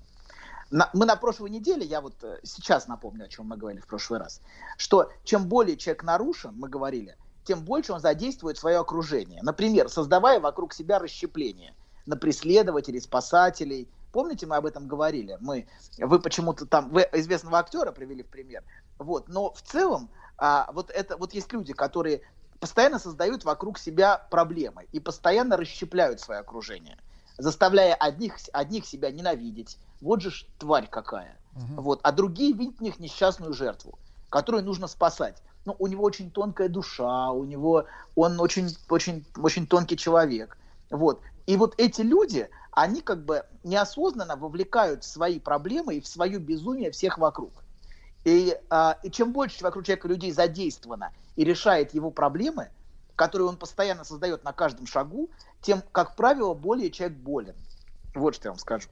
Вот. Это, например, и подростки, которые вечно создают проблемы. Нет, в принципе, подростки создают проблемы, но есть э, подростки в квадрате, которые являются ужасной головной болью для всех. И для семьи, и для милиции, и для органов, наш- органов опеки, для всех. То есть это Вот. больные подростки. Ну, е- есть подростки больные, это правда. Подрост, под, под- вообще, под- под- подростковый возраст всегда болезнь подростковый возраст, в некотором смысле. Вот. Но есть болезнь в квадрате, когда, э, в общем, это очень тяжелый подросток. Вот. О чем мы говорили в прошлый раз с вами. А есть мужчины, например, которые у всех вызывают страх, тревогу, они постоянно, постоянно, ну, постоянно все в напряжении от них. А Вот. Они часто оказываются, правда, в местах не столь отдаленных, и это немножко успокаивает ситуацию и снимает напряжение со всех. Вот. А, есть женщины, например, которые бесконечно дергают всех вокруг. Просто, а, ну, постоянно просто терроризируя, не давая покоя, и постоянно сводя с ума а, своих детей, и постоянно все вокруг них напряжение. Таких, таких женщин ну, достаточно много, которые постоянно не дают людям вокруг себя покоя. Вот. А, например, с некоторыми людьми у вас может возникать ощущение измотанности и выпотрошенности. Вот, э, знаете, те, кого в просторечии называют энергетические вампиры. А, те, которые после ощущения, после общения с ними, что вас выпотрошили и опустошили. Есть вот такие люди. И вот это, это вот как раз те феномены вот того ряда, о которых мы сегодня с вами говорим. Только не в аспекте эмоциональной мертвости, о чем мы говорили э, до перерыва, а в аспекте вот сильной тревоги и ощущения опустошения от общения. Когда вас, например, вот вы общаетесь, общаетесь с какой-то женщиной, представим женщину, например, какой-то женщиной, постоянно дерганной, постоянно по- и ощущение от общения с ней, что вас вовлекли в какую-то странную реальность. Или вот, знаете, как будто вы оказались во внутренней атмосфере, а, в общем-то, очень нездорового человека. Вот. Ощущение от общения с некоторыми людьми, как, как будто попал в такой чужой дурной сон, где все спутано, и вам нужно срочно что-то делать. Вас всё, вот, ну, вы, вы все время в напряжении находитесь. И рядом с таким человеком вы можете чувствовать просто, например, физическую невыносимость. У вас начинает болеть голова, вас начинает тошнить, вам хочется срочно что-то сделать. Просто вот, чтобы, от- чтобы отделаться от этого состояния. Ну, от человека отделаться иногда бывает невозможно, но от этого состояния надо срочно отделаться. Знаете, вот о самых тяжелых из таких людей говорят, что он у меня в печенках. Или а, меня от нее просто воротит, он может человек говорить. Она настоящий вампир. это вот, а, понимаете, это вот как раз относится вот к этим феноменам, что человек вас каким-то образом вовлекает во что-то и потрошит вас эмоционально. Так вот, Расскажите, значит, давайте... доктор, Да. а вас потрошили вот за 9 тысяч? Ну, сла- Были лучше, когда сложные потрошат- клиенты, да. Лучше, когда потрошат за 9 или за 10, чем когда потрошат бесплатно. То есть вывод Понимаете? следующий. Пусть потрошат, но платят. Да-да-да. Бесплатно не Ну, давайте в общем. потрошить себя. Но бесплатно не надо этого потрошить, конечно. Вот. Зачем? Но, понимаете, это, не- это, это знаете, эти Это люди... закон, доктор, мы поняли. И главное, доктор, ты не сказал, деньги вперед. Конечно, Нет, закон. нет, нет, нет. Закон нет, и порядок. Все, давайте вернемся, да. Мы говорим об очень тяжелых и очень нарушенных людях. Вот. А, так вот, чем более человек здоров, тем меньше он вовлекает свое окруж- окружение в свои проблемы. И тем меньше вокруг него людей задействовано. Тем меньше гнева, головной боли, тошноты он вызывает у окружающих людей. И тем спокойнее и комфортнее рядом с ним, если человек, если человек здоров. И наоборот, если вы все время с человеком как на измене, все время с тревогой перед э, тем, что будет, если вас все время передергивает и начинает дергаться глаз даже от телефонных звонков от человека, и вы чувствуете, что вот звонок раздался, и вот сейчас, сейчас что-то будет, вот каждый раз причем так, не один раз, а вот каждый раз какой-то звонок, и вас всего трясет уже от звонка, что вас во что-то вовлекут, что нужно будет срочно что-то делать, нужно будет спасать. Вот. И если этот человек постоянно вызывает у окружающих сильное чувство вины, вот, обвиняя, что ему не помогли, не спасли, причинили боль, вот, а, вот, вот такого рода. Вы снимаете телефон, а оттуда сразу льется обвинение. Просто потоком. Вот ты как, как ты как ты могла вот не ответить, как ты мог там вот мне не помочь, например. Вот, вот даже вот бе- без безо всякого привет, например, бывает. Как просто. вести себя, доктор, в э, при таких звонках? Да. Подождите, если если вы если вы не будете торопить меня, то вы Хорошо, узнаете. хорошо. Спокойно. Ответ. Значит, А помогает ли Касперский вот блокировать такие? Каспер помогает, помогает. Блокирование до номера. Да, абсолютно. Э, Но бывает он 5 номеров. Этот человек очень настойчивый обычно. Так вот, а еще этот человек постоянно вызывает, значит, э, чувство вины. Значит, и а, важно сказать, что это, неосознанно, что это не является осознанной манипуляцией. Просто человек так общается. Он виноватит. Это, в принципе, способ общения. Вот Сергей такое слово сказал, виноватит. Это вот очень близко к этому. Но не потому, что он осознанно это делает, а потому, что он так живет, в принципе, он всех виноватит. Это все говорит о серьезных и тяжелых нарушениях. Более здоровые люди скорее носят свои симптомы и тревогу внутри себя. Вы можете работать с человеком 20 лет и не знать, что у него куча невротических симптомов. А более нарушенные целиком выплескивают свою тревогу в окружение. Они вовне. Они сами, знаете, как невыносимый симптом для окружающих. Вот, очень близкое, мне кажется, определение. Симптом, они как симптом, который у всех вызывает тревогу. Рядом с, вот, ря- рядом с ним, с этим Доктор, человеком. Три секунды, сейчас самолет уже- пролетит. Да. Давайте послушаем. Это не самолет, тарелка садится. Смотрите, смотрите, сейчас, сейчас она сядет, доктор. Три секунды, смотрите.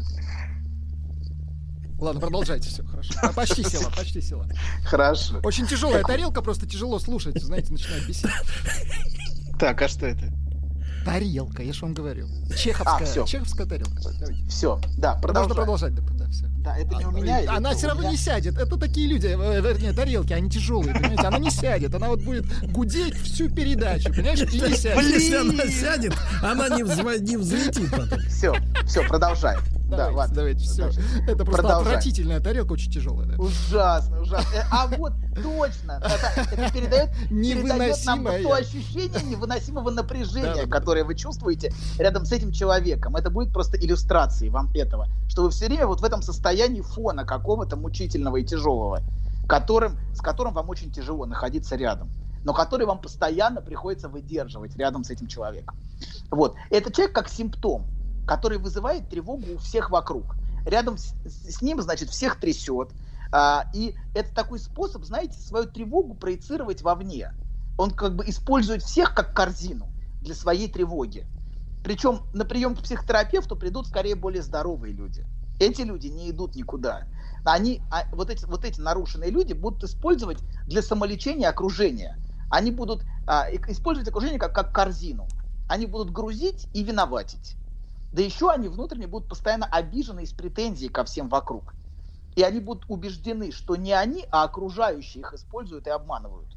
Они будут вот внутренне убеждены, что окружающие их постоянно пользуют, постоянно обманывают, постоянно с фигой в кармане по отношению к ним. Вот такие люди, они постоянно параноидно мониторят всякие манипуляции. Они обвиняют часто на пустом месте, что вы пытаетесь их использовать. Вот э, просто на пустом месте, совершенно безо всяких.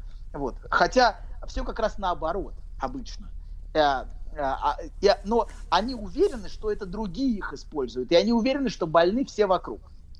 И, но важ, важно понимать, что. Теперь давайте чуть усложним момент. Что настоящего контакта эмоционального с таким человеком не происходит. Так же, как и в первом варианте. Такой человек вас, как правило, не слышит э, и не воспринимает вас как отдельное существо, независимое. То есть он просто навязывает вам свою реальность. Вот вы общаетесь с человеком, и вы чувствуете, как вас погружает в дурной сон. Вот, в какой-то. Который из телефона, из, из репродуктора, я не знаю, из вы общаетесь с человеком, вы, вы понимаете, что вы, ну, как-то, вы теряете просто восприятие реальности вообще в этом общении. Что вас, вам как будто что-то навязывают. Вас включают во что-то. Например, вы должны тут же спасать человека моментально. Вот. Или, но могут также резко исключить. Просто моментально также. Вас как, как будто выбрасывают из своей реальности как ненужные отходы. Вот вы были только что так важны, так нужны, так ценны человеку, а через секунду о вас уже забыли. Все, не нужен, до свидания. Вы только что были вот настолько ценны, а через пять минут вам просто на звонки уже не отвечают. Вот. А, или могут, например, просто поменять вашу роль в своем мире. Очень резко и очень неожиданно для вас. А, например, из спасателя вы стали врагом за долю секунды. А почему? Просто потому, что не стали подчиняться а, сиюминутным требованиям и сиюминутным прихотям. Вот. А, да, и, а, меня слышно, да? Прекрасно. Очень хорошо. Отлично. Отлично. Она улетела. Да. Да, Прекрасно. Видите, очень видите, тяжелая нас, была тарелка, мы, из, но мы, мы изгнали, ее... изгнали вот это. Мы выдержали. Да, да, вот это. Вы, важно выдерживать, и мы сейчас об этом поговорим. Самое Значит, страшное, доктор, что э, я вижу десятки сообщений в нашем э, портале, так. когда люди пишут, что их жена и их муж точно такой вот больной человек. Знаешь, забавно, вот выложил тебе все, и вроде как полегчало. Нет, серьезно, будто сбросил тяжесть. Молодец. Я... А вы... Док, спасибо. Мужчина. Руководство по эксплуатации. Итак, э, доктор бьет в рынду, э, кругом одни больные.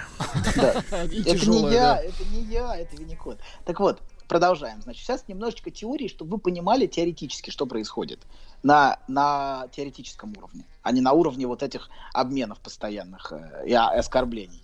Значит, это все то, о, о чем мы говорили, это имеет отношение к фантазии о всемогуществе. Вот такого рода проблемы. Такой человек пытается подчинить внешнюю реальность и окружающих своей фантазии. Причем часто делает это очень топорно. Например, он навязывает окружающим постоянно вину перед ним и требует признать, что вы сделали это специально или то специально, что вы имели самые злобные, самые отвратительные намерения, вы специально хотели обидеть вот. Иногда это приобретает почти бредовые формы, когда вы как будто, вот я говорю вам, дурной сон – это хорошая метафора. Вот ощущение, что вы в общении с человеком оказались в, в, очень, в очень странной реальности. Но они часто делают это с такой убедительностью, вот виноватят или требуют что-то, и с такой настойчивостью, что вы часто склонны согласиться, что да, наверное, ты права, ну или прав, вот. Потому что чем более здоров человек, тем в большей степени он готов поставить свой взгляд под сомнение – а эти люди никогда не сомневаются, и они прут как танк со своим нездоровым восприятием мира. И а, в этом смысле они очень, очень хорошо могут продавливать что-то, писать жалобы. Это вот, а, вот, они, вот многие инстанции просто завалены жалобами от таких людей, потому что они пытаются свою реальность навязать, и они требуют, чтобы, например, государственные инстанции признали, что соседи над ними издеваются, они постоянно вызывают органы, вовлекают, вовлекают все государственные службы, в свои разборки и вообще всех окружающих. Uh, да, пишут жалобы, пишут претензии, требования, пытаются навязать всем uh, свое собственное восприятие мира. И иногда это очень хорошо получается. То есть иногда им удается, значит, э, своими жалобами, требованиями, обидами. Ты а... что, докторишка, на правозащитников крошишь батон, а? ну хорошо. Нет, нет, нет, нет, что вы. Это нет, нет, нет, нет. Есть, есть разные люди. Хорошо, вернемся, да. Так вот. Ты смотри, я заюлил. Хорошо. Так вот, для понимания происходящего можно воспользоваться, хотя есть разные модели для того, чтобы понять, что происходит. Но наиболее удобная модель это отношение матери с младенцем. вот, чтобы понять, что происходит, вот, о которой мы говорили и еще будем говорить. Если вы с этой моделью воспользоваться, многое станет понятно. Например, складывается впечатление, что эти люди пережили очень ранние травматические провалы, когда мир в их младенчестве не подчинялся их всемогуществу. Помните, мы целые несколько передач говорили про всемогущество младенца, что важно, чтобы мать подстраивалась, что важно, чтобы она а, адаптировалась к его иллюзии всемогущества, что это он создал мир, что он создал удовлетворение, как, как важно, чтобы мать адаптировалась к его потребностям. А потом постепенно мать помогает ему расстаться с иллюзией всемогущества. Ребенок понимает, что он не всемогущий, что нужно ждать, что он своей потребностью не может подчинить мир своим потребностям. А поскольку у этих людей весьма вероятно не было вот, вот этого опыта подстройки под них, или не было того, кто изначально подстроится под них, чтобы создать для них иллюзию младенческого всемогущества, то они продолжают очень яростно требовать от всех окружающих такой подстройки. И пытаются, как младенец, криком подчинить мир и окружающих своим потребностям. То есть они таким образом пытаются ощутить свое младенческое всемогущество.